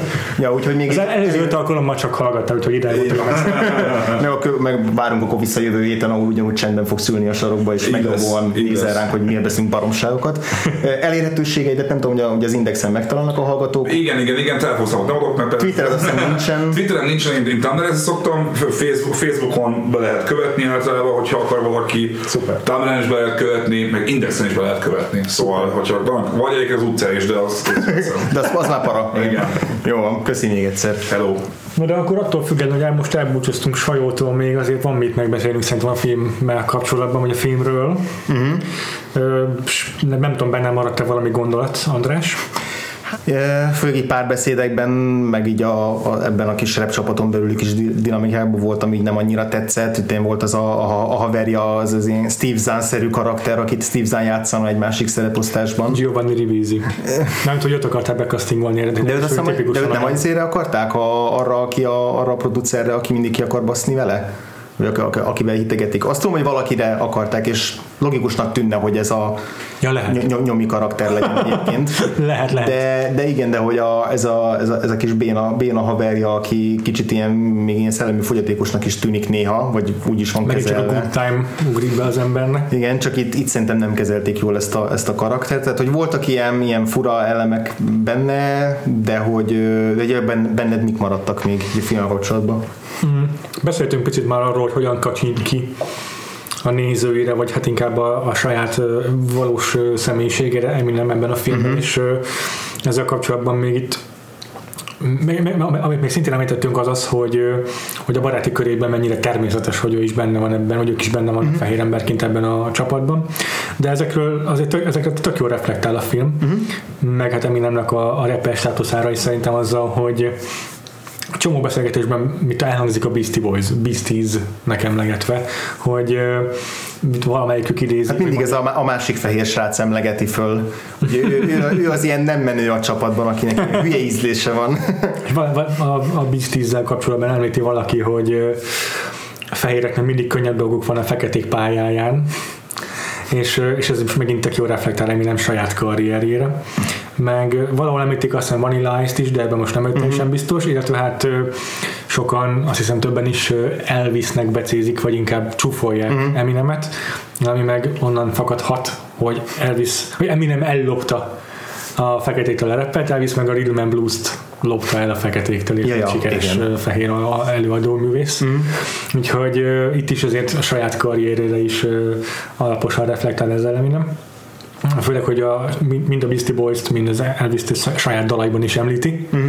Szóval ezekkel azért maximálisan tisztában van. Meg egy harmadik dolog még, hogy hogy, hogy a, a szintén ide kapcsolódik valamennyire, hogy a Leonard Skinner-t és ugye a filmbe felhozzák a, a, mm. a, aztán pont a Mackie Pfeiffer-rel izé, impróznak a, a, a Sweet Home Alabama című számra egy tök jót. Igen, miközben ami a... egy ilyen, a Leonard Skinner meg egy ilyen, hát valamennyire egy a White Trash Amerikához kapcsolódó zenekar abban az értelemben, hogy azért mégiscsak egy ilyen Közép-Amerikában népszerű. És hát ebben a filmben is a, a úgymond egyik fő negatív szereplő, a Michael Shannon karakterének a kedvenc zenekara, tehát úgy is hallják meg, hogy ő ott izé énekelget a, izé a lakókocsiában erre, és igen. Ő az ilyen fújseggfej a filmben. Igen. Egyébként az, amiről még beszéltünk itt a, a, a Dáviddal, hogy, hogy, hogy ugye rapper mint főszereplő, és hogy ehhez képest mégis, hmm. mégis mennyire filmként is működik, hogy, hogy erről mi beszéltünk egy kicsit, hogy erről mi a véleményed, hogy mennyire engedte el az Eminem azt, hogy ez most egy Eminem film, mert szerintem én, én azt érzem, nem olvastam igazából utána, annyira nem volt időm rá, hogy a, arra azt megnézem, hogy ki, ki jött elő az ötlettel, igen. hogyan, hogyan Én próbáltam, és nem találtam semmit erről. Ugye Scott Silver a filmforgatókönyvből, akit említettél, hogy a Fighter, és hogy ahogy nézem az ő filmográfiáját, ő pont erről ír mindig filmeket, hogy nehéz sorsú, vagy nehéz körülmények között élő amerikai fehér emberek. Az összes filmjében erről van szó, szóval így adódhat az is, hogy ez egy létező sztori volt Eminem nélkül is. De én de... pont azt érzem ezen a filmen, hogy az Eminem egy csomó feladatot tök jól áttestált másokra, illetve jól együtt tudott működni. Nem azt érzem ezen a filmen, hogy az Eminem rátelepszik, hogy én itt most elmondom azt a sztorit, amit én akarom, igen. akkor is, ha belegebedek, és igen. hogyha mindenki más leszarok, hanem azt éreztem, hogy itt a Curtis Hanson tényleg ezt a saját filmjeként tudott ezzel foglalkozni, a forgatókönyvíró ezek szerintem meg tudta írni azt a fajta sztorit, amit mindig szokott, és az Eminem pedig belerakta a saját egyéniségét, meg egyébként a saját sztoriát is, még úgy is, hogy, hogy nem volt teljesen önéletrajzi a film. Tehát én igen. azt érzem benne, hogy az Eminem hajlandó volt arra, hogy itt egy karaktert játsszon el, hajlandó volt, a, aki nyilván valamennyire ő maga, de hogy hajlandó volt arra, hogy alárendelje magát egy történetnek, meg egy más történetmesélőknek, mm-hmm. annak mm-hmm. azzal együtt, hogy, hogy abszolút egy csomó mindenben azért az ő, önazonos. Ő, önazonos. Um, mondom, én nem találtam semmilyen, se oral historyt, se triviát, se, semmit. Rákerestem ezen módon arra, hogy hogyan készült ez a film, és nem találtam semmit. Ha bárkinek több információja van, akkor ilyen szíves küldje el nekünk, mert érdekelne. Ami azért így valószínű, meg látszik, hogy beleszólt magába a produkcióba, Eminem abban az értelemben, hogy, hogyha lehetett, akkor, akkor, akkor voltak javaslatai a karakterekkel kapcsolatban, meg így lehet tudni, hogy tényleg mm-hmm. a, a Future karaktere az agyazérben a Proof nevű jó barátján alapszik, szóval így valamennyire mégiscsak önéletrajzi ihletésű. Yeah, yeah. Viszont sokszor meg pont, hogy visszafogta ezeket a dolgokat, mert hogy ő nem akarta, hogy hogy olyan hatalmas sztár státuszra tegyen szert a végére mm. itt az általa játszott Rabbit, meg hogy direkt el akarta távolítani is a karaktert magától. A Curtis Hanson kérte meg, hogy a, akkor még úgy a platina szőke, ilyen hidrogénezett hajú, Eminem nem legyen barnára visszafestve, ahogyan a természetes hajszíne. Hogy ne a klipjeiben szereplő... Meg ne, ne, ne olyan lett a Slim Shady, vagy akár kézé köszönje vissza pontosan. Úgyhogy igen, ez valamennyire így el van tőle függetlenítve a sok-sok összecsöngés ellenére. Mm, és mondom, ezt szerintem leginkább azzal uh, sikerül érni a filmnek, hogy a végén nem lesz egy hatalmas sikeres sztár. Igen, és ezt mondom, itt, itt a, a Roger Ebert-tel abszolút nem értek egyet, nekem is azt tetszik ebben a filmben, hogy végén ilyen földhöz ragadt tud maradni, mm-hmm. és uh, igazából a csapata is egy, mondhatjuk, egy lúzer csapat, vagyis egy ilyen, mm-hmm. ilyen kis, olyan, mint hogy ilyen kis kamaszok lennének néha, az az érzése az embernek, főleg amikor a másik mm-hmm. ilyen inkább gangster jellegű csapattal szembe kerülnek, mm-hmm. ilyen kis bénácskák, meg itt tényleg így, így jobban vannak, kicsit karikatúra figurák is, de hogy nem azt a formulát követi, hogy, hogy, hogy akkor majd hogyan, hogyan tör be a nagy sztár, és hogyan lesz majd abszolút sikeres, igen. hanem gyakorlatilag annyi a konfliktus, hogy hogyan tud átlépni a saját korlátain, meg gátlásain, uh-huh. ami egy sokkal érdekesebb dolog, és hát ilyen szempontból sem voltam annyira elégedett az Eminemnek a színészi teljesítményével, hogy, hogy amit, amit beszéltünk arról, hogy egy másik fehér színész el tudta volna játszani, lehet, hogy valóban a autentikusság szempontjából rontott volna a filmen, de, de azért sokszor azt éreztem, hogy egy, itt egy színész-színész az... Nekem az, nem az, az, ne, nekem néha kicsit ilyen, ilyen túl szemtelen és túl Ö, merev? Túl merev volt. Szerintem képes de... volt olyan finom gesztusokra, amiket nem, nem kell meglepődtem volna. Tehát, hogy pont, hogy azt vártam ettől a filmtől, hogy, hogy, hogy nem tud visszafogottan játszani mm-hmm. a főszereplője, mert nem azt látjuk Eminemtől, hogy egy mm-hmm. nagyon árnyalt színész lenne, de, de, de pont, ez, pont ezt láttam benne, hogy mm. jó, igen, lehet, hogy ez néha már így átfordult a merevségben, a szemeivel alig-alig játszik. Pont nem a visszafogottság, nem, nem visszafogottságnak éreztem ezt, hanem annak, hogy kevés volt, mm. de valóban lehetett volna végig izé bombasztikus, és, és, és az jót tett a filmnek, hogy nem az. Tehát, ahogy mondjam, a filmnek a stílusához tudott illeszkedni, csak nekem hiányzott az, hogy, hogy ebben még, még, még beletegyem még plusz dolgot. Azt tény, hogy mindenki sokkal professzionálisabb nálam ebben a filmben, tehát Brittany Murphy, Kim Basinger, Mackie Pfeiffer, Anthony Mackie leiskolázzák. Mackie Pfeiffer annyira szerethető, szerethető ebben a filmben, nagyon jól játszik, mert nagyon, nagyon, nagyon jó a karaktere is, hogy igen, mellette azért valóban érezhető az, hogy nem professzionális mm. színész. Mondom, tehát ne, nem rontja el a filmet, tehát főleg nekem mm-hmm. tetszett a film, aha. tetszett a karakter is, tetszett végül is ő is benne, csak, csak azért megvolt az, megvolt az, hogy, hogy néha, néha kevésnek éreztem, de ez nem, nem, nem, nem, nem rontott az élményen úgy igazán nagyon. Egyébként te most hogy érzed, egyébként most, hogy meghallgatod ezeket a lemezeket, mennyire érzed relevánsnak, mennyire érzed fontosnak a saját szemszögödből, mennyire érzed azt, hogy az, hogy a, annak idején ugye úgymond szemellenzősként így nem voltál hajlandó meghallgatni, és hogy, és hogy ebből így, így kimaradtál valamiből, tehát hogy most hogy érzed, hogy inkább csak egy ilyen érdekes relikvia az ezredfordulóról, vagy, vagy érzed annyira így vitálisnak a, a szerepét, hogy hát ugye Eminem ma is, ma is azért szerintem nagy jelentőségű előadó, na. Inkább amiatt, hogy már politizál, meg hogy már ugye azért a magyar dalszövegeiben szinte egyfolytában most már Trumpról énekel, előtte meg Bushról, de hogy mindig, mindig megvoltak a témái, és emiatt tulajdonképpen szerintem egy fontos figurája a közéletnek, meg a popkultúrának, hogy egy ilyen értelmes figuráról van szó, meg mm. szókimondó. Mm, annak idején nem, én báig nem bánom, vagy nem, nem, nem, nem bántam meg, hogy nem ö, követtem, vagy nem hallgattam őt azon a párizsi alkalmon kívül, amikor a Viva té vében elkaptam a klipjeit, mert tényleg csövön is az egy Dido-val készült dala folyt. Mm, azért nem bánom, mert úgy értettem volna a dalszövegeit. Most viszont így utólag meghallgatva ö, tökre értékelem őket, és ö, örülök, hogy meghallgattam őket, mert ö, érdekesnek tartom, meg egyedinek tartom, és, és most már van is némi halvány fogalmam a rap zenéről, ellentétben a tizennégy éves önmagamban. és, és így, így nem bánom, megmondom, ez egy jó, jó hogy bepoltoltam egyetem. Ez egy, ez egy olyan vakfoltja volt az életemnek, amit télbe kellett tölteni. Nem tudom, de igazából ennyit, tehát nem lesz, hogy mostantól nem, nem rajongó. Ja, igen. Te hogyan, te hogyan érted? Én is hasonlóképpen, és egyébként úgy jöjjök vele, hogy lehet ma már úgy Eminem rajongónak lenni, hogy valaki nem volt az a kétezres években? Szerintem nem. Tehát, hogy ja. Én azt érzem, hogy ez annyira... Az olyan, a... mint a YouTube, nem? Hogy így vele öregszik a közönsége. Igen, és hogy annyira azt érzem, hogy...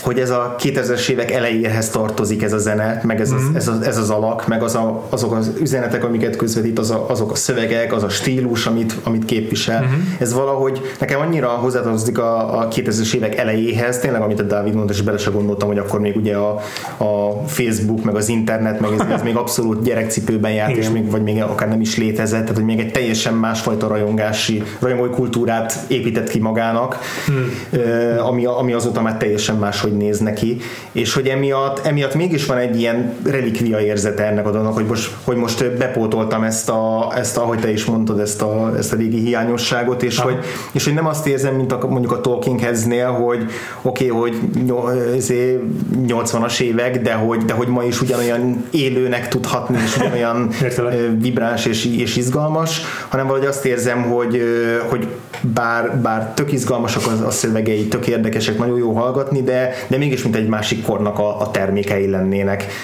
És lehet, hogy ez, hát le, lehet, hogy ez csak az, a, ezt, ezt csak az mondatja velem, hogy a többi lemezét a, szinte egyáltalán nem ismerem. Lehet azt, hogy van egy-két szám, amit hallottam már róluk, és csak, biztos, én, hogy csak igen, nem tudom. Biztos, hogy az Ankorról tuti, mert az egy majdnem ugyanannyi slárt ja, ja. kitermelt, mint a korábban. Biztos azok között van, hogyha meghalálom, akkor mondom, ja persze, persze, ez is igen, ott volt. Igen. De hogy, de lehet, hogy tényleg ez is belejátszik, hogy most nem hallgattuk végig a teljes diszkográfiát, hanem hmm. csak ezt a hármat, de hogy ezek viszont akkor a kétezer, az ezredfordulón tényleg annyira dominánsak voltak, és a gimi vége felé járva annyira erről szólt minden a suliban, meg az osztályban, meg annyira Eminem lázban éget minden, vagy ha nem is mindenki, de sok mindenki, igen. Hogy, hogy ezért is nekem nagyon ahhoz a, ahhoz a ponthoz tartozik így a nem tudom, történelemben az életben. Szóval tök, i- ilyen szempontból is érdekes meghallgatni, és érdekes belegondolni, hogy most már negyvenkét negyvenhárom éves körülbelül. negyvenöt Igen. Tehát azért, azért rappernél az már, egy, az már idősnek számít. Érdekes ja. belegondolni, hogy így a relevancia az mennyire a fiatalkorhoz tartozik, mennyire nem, kik hát azok a rapperek, akik később is relevánsak, mert vannak. A ötven Cent az nála pár három éve idősebb, és ő kapta fel ötven Centet, ja. segített legalábbis befutnia, szóval igen. akkor ő meg nyilván jóval később kellett, hogy befusson ehhez.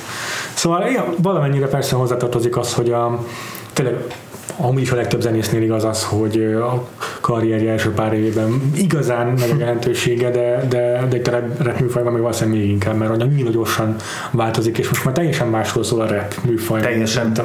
Mint a kétezres évek előtt van, és valószínűleg tényleg sok elemie, ahogy a Dávid, aki jobban ért ehhez, meg jobban látja így a kontinuitás, hogy a mai fiatal rapperek mennyi mindent átvettek tőle, ilyen szempontból tényleg mm. fontos, fontos mm-hmm. elem, de... Ami nem is említettünk, ezt most gyorsan megemlítem, bár ezt igazából nem az ő hatása, csak így párhuzamosan vele alakult ki, de ugye Dávid pont említette, hogy ez a Three Six Mafia volt a másik jelentős képviselője a horrorkornak, és ők voltak a másik zenekar, akik nyertek Oscar-díjat. Ja, arra emlékszem, az ilyen, az ilyen vicc kategória volt, és mindenki röhögött rajta annak idején, hogy Jézusom, ez hogy történhetett meg? Azt tudom, hogy ez ilyen nagy, hát nem, nem, nem is a botránynak nevezném, de hogy, de hogy azon mindenki felhördült, hogy, hogy mi történik. Tudod ki a harmadik uh, rapper Oscar-díjas betétdal szerző? Kicsoda? Common. A Selma betétdaláját. Igen, igen, igen. Common egy Oscar-díjas zenész. Ja, egyébként meg amit korábban beszéltünk, azt meg tudom árosítani, tehát negyvenegy milliós költségvetésre első hétvégén csinált ötvenegyet ez a film, hmm.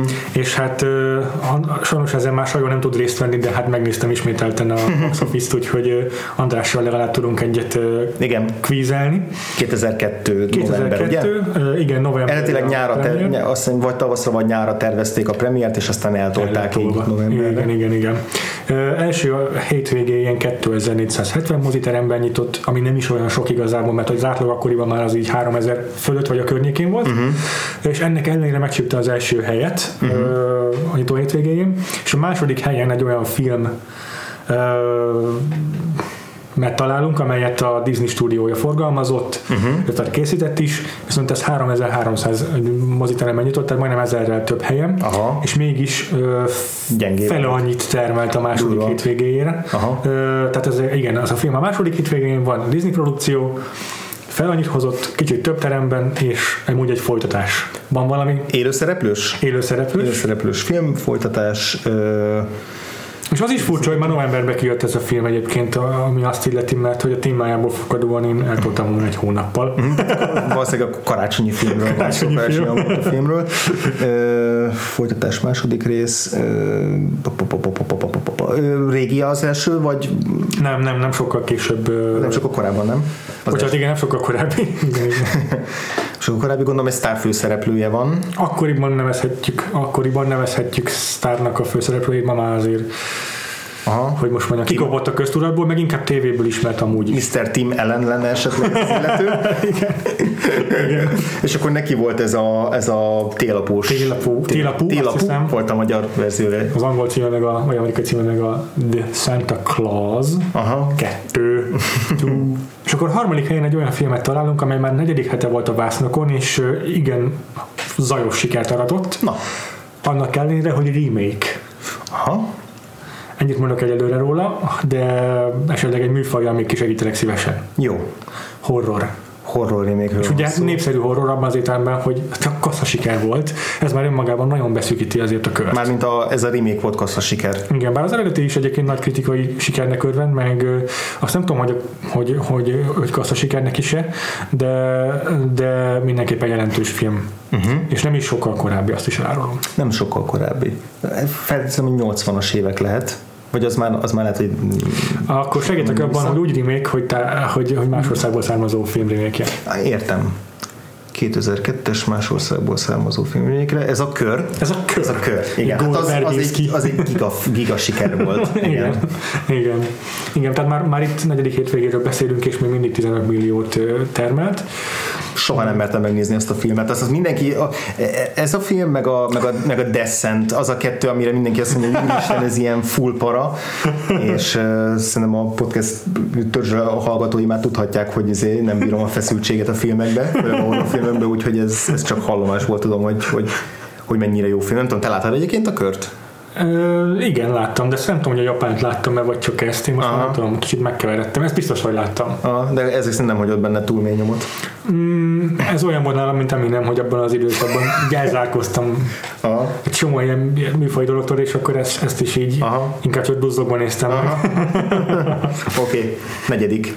Igen, negyedik helyen egy olyan film szerepel, ami már ennyire nem, le, nem örvendhet hatalmas sikereknek, ugyanis aha. már a második hétvégén már harminc százalékkal bezuhant a A bevétele, míg a korábbiaknak tizennégy százalékkal csökkent, csak a uh-huh.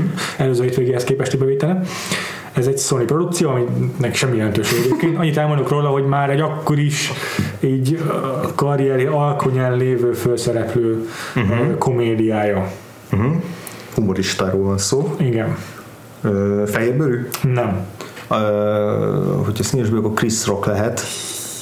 Vagy Eddie Murphy. Eddie Murphy, Eddie Murphy komédia, kétezer-kettőből. Eddie Murphy komédia. Bocsánat, ez inkább azt írja a Google, hogy thriller per action, de azért valószínűleg vicces ah, is. Egyébként ezt kizárnak tartom, hogy nem poénos. Nem a Hancock? Nem, az később. Eddie Murphy, az, az pedig, amiről te gondolsz, az már Will Smith film. Az Will Smith film. Ah, tényleg. Ah, igen, ez egy ilyen, elmondom neked, hogy... hogy, hogy zsar, voltak ilyen zsarú filmjei is. Ez egy, igen, ez egy ilyen műfaj keveredés, mert hogy részben vigyeltek, részben egy másik zsáner. Volt, volt a, voltak, az, az, azt hiszem neki volt a Robert De Niroval közös filmje. De, de ez, nem nem az. ez nem az. Nem igen. tudom. Azt még segítek, nem segítség, de trivia. Uh-huh. Vajna az egyik producere, az Andy Vajna. Uh-huh. Uh-huh. Uh-huh. Van egy tévésorozat ezerkilencszázhatvanas évekből, aminek ez a remake-je, vagy hát... Én a kém, persze. Tudod, hát, amit itt, hát, amit, hát amit itt forgattak nálunk Budapesten, a Owen Wilson volt a másik főszereplő, ugye? Igen, igen, igen. Tehát a klasszikus ilyen nagyját, amikor a Lánchíd a Lánchíd alagút előtt ott izé van valami nagy akció jelenet, és igen, nem láttam. De azt hiszem láttam ezt a filmet, és, és teljesen, tökéletesen felejthető. Azt gondoltam. Na, a következő az ötödik helyezett, amivel befejezem a top listát. Jó. Az első olyan film a listából, amit elvi okokból megnéztem, míg az előzőket elvi okokból nem néztem meg, amikor megjelentek. Ez viszont ma már nem vagyok rá büszke. Ma már fordítva lenne, hogy én mondjam. Ebből már, ebből már jól lenne kitalálni. Azt mondja, harmadik hétvégéje volt ennek a filmnek, és Attack of the Clones. Egyébként, nem, nem, egyébként sikeres volt, és úgy volt sikeres, hogy ez is egy tévéműsoron alapult. Uh-huh. kétezer-kettő uh-huh. képregényhez volt közel? Egyébként nem, nem, nem, nem, nem tévésorozaton alapult. Hát Mission Impossible ciklusba betartozhatna, de az... Akkoriban nem tudom, hogy pont volt az epizódja. Igen, igen, igen, az szerintem kiesik. De régi, régi nem, sorozaton alapult, vagy nem, újabb? Nem, ez így kapásból. Tehát ugye a sorozatból kinőtte magát a, a film nagyon hamar. Aha. Szinte, hogy a sorozattal egy időben. Talán még utána folytatódott is a sorozat, azt most nem tudom biztosan. Uh-huh. Ja, és akkor ez, neke, ez ilyen... Akkor rajongtál ezért a sorozatért? Azért nézted? Mondhatjuk, igen, igen, igen, igen. Ez egy korai internet korszakban nem is elég a tévé. X-akták, nem? Nem, nem X-akták. Na hát. Nem, nem, nem rossz a gondolat, de nem X-akták. Aha. Azt még segítek, hogy nem uh, olyan fogalmazzam ezt. Nem élőszereplős? Mégis élőszereplős, de nem, tehát nem dramatizált sorozatról van szó. Ha. Aha. Ez egy nagyon réteg műfaj. Uh-huh. És mondom, ez egy film sikerült, öt milliós költségvetése termelt nyol, majdnem nyolcvan milliót. Igen. De nyilvánvalóan a tévésorozatnak a sikerének köszönhetően amúgy egy alapvetően jó uh, hát, na, hát nem kritikai, nem jó film, uh-huh. de hogy a sorozatnak a premisszáját azt sikerült ennek is véghez vinnie. Igen. Jackass, ez a, ez a Jackass három dé? Vagy ez, ez, a, még, ne, ez még a leges-legelső. The, the Movie. Igen. Igen, tehát ekkor azt hiszem, hogy kétezertől kétezer-kettőig futott a sorozat, és akkor ez már így kapásból. És ezt elvből megnézted ezt a filmet annak. Igen, az, az a korszakomból. Ilyen szörnyű korszak lehetett. Na jó, szerintem ugorjunk át az évvégi bevételekre, amelyekben amúgy sehol nem találkozni a, a, a nyolc mérfölddel a top tízben. Mm. Azért akár mekkora kassza siker is volt, nem sikerült bekerülni a top tízbe, azt hiszem összesen ilyen száz ötven millió körül termelt, uh-huh. és hát azért a top tízben a legutolsó helyen is száz hetven milliós filmmel találkozunk, Ott úgy, hogy ott már azért így nagyjából ez az átlag, tehát azt hiszem, hogy a huszonharmadik helyen volt a, a, igen, bocsánat, száztizenhat millió, a huszonharmadik helyen volt az Eight Mile, uh-huh. és mondom, a tizedik helyzet az már százhetven milliós. Uh-huh. Szerintem nem kell tizedikkel kezdenünk, jó. Ugorjunk az ötödikre, jó. amely kétszáznegyvenegy millió dollár termelt kétezer-kettőben Amerikában. Uh-huh. És egy olyan film, amely, amely tulajdonképpen független film, uh-huh. és mégis ilyen zajos, hatalmas kassza siker lett. Uh-huh. De hogy ilyen váratlan. Uh-huh. Uh-huh. Uh-huh. Készült folytatásra is, de már jóval kevesebb. Kritikai és mind közönségi bizéval, sikerrel. kétezer-kettes Oscarokra is jelölték? Tehát ez ilyen... Igen. Azt megnézem neked mennyire, mert nem sokra. Aha. Igen, egyre. Hm. Annyit még, az melyik kategória? Az már szintén is elolja megoldást. Jó, akkor nem. Ez a, elmondhatom, de ja, akkor tényleg hamar rájössz. A legjobb forgatókönyv kategóriában. És ez volt az ilyen váratlan, de mégiscsak uh-huh. azért öröm, ja, ja. örömteli. kétezer-kettő Beszéltünk róla a podcastben? Erről a filmről? Kizárt. Nem. A folytatás az tizennégy évvel későbbi. Uh-huh. És egyébként az is azért valamennyire sikeres volt, de mondjuk tehát így nyolcvankilenc milliót termelt, ami töredéke annak, amit az előzmény, az első rész produkált. Uh-huh, uh-huh, és mondom, kritikai, mert aztán végképp el volt meszelve. Uh-huh, uh-huh. Egyébként ugyanazok csinálták meg a folytatást is? Akik az eredetit csinálták? Az írója ugyanaz, aha. többi az lényegtelen, mert az írója volt ennek a filmnek a húzóneve. Uh-huh, uh-huh. Highest grossing romantic comedy of all uh-huh. time, according to Wikipedia. Ez egy kétezer-nyolcas megállapítás, szóval lehet, hogy azóta az már szép, azért az nem így van, nem tudom. Mm. Ó, Tapló télapó? Nem. nem. Pedig milyen jó tipp. Pedig annak is ugye most volt a folytatása. Ennek a forgatókönyv írója nő. Aha. Hát ugye a, a Diablo Cody lehetne, de ő is későbbi. Ő, ő is lesz későbbi, nem, ő is későbbi, későbbi. De egyértelmű, hogy ez egy ilyen előhangja neki. Uh-huh. Már csak amiatt is, hogy egyedi a hangvétele. Igen, igen. Tehát abszolút sleeper hit. Igen, és akkor nyilván nem ez a Nora Ephron. Nem, uh, nem, nem, nem, nem. Maga a téma is teljesen ilyen out of left field. Uh-huh. Basszus, ez, ez, ez most már dühít.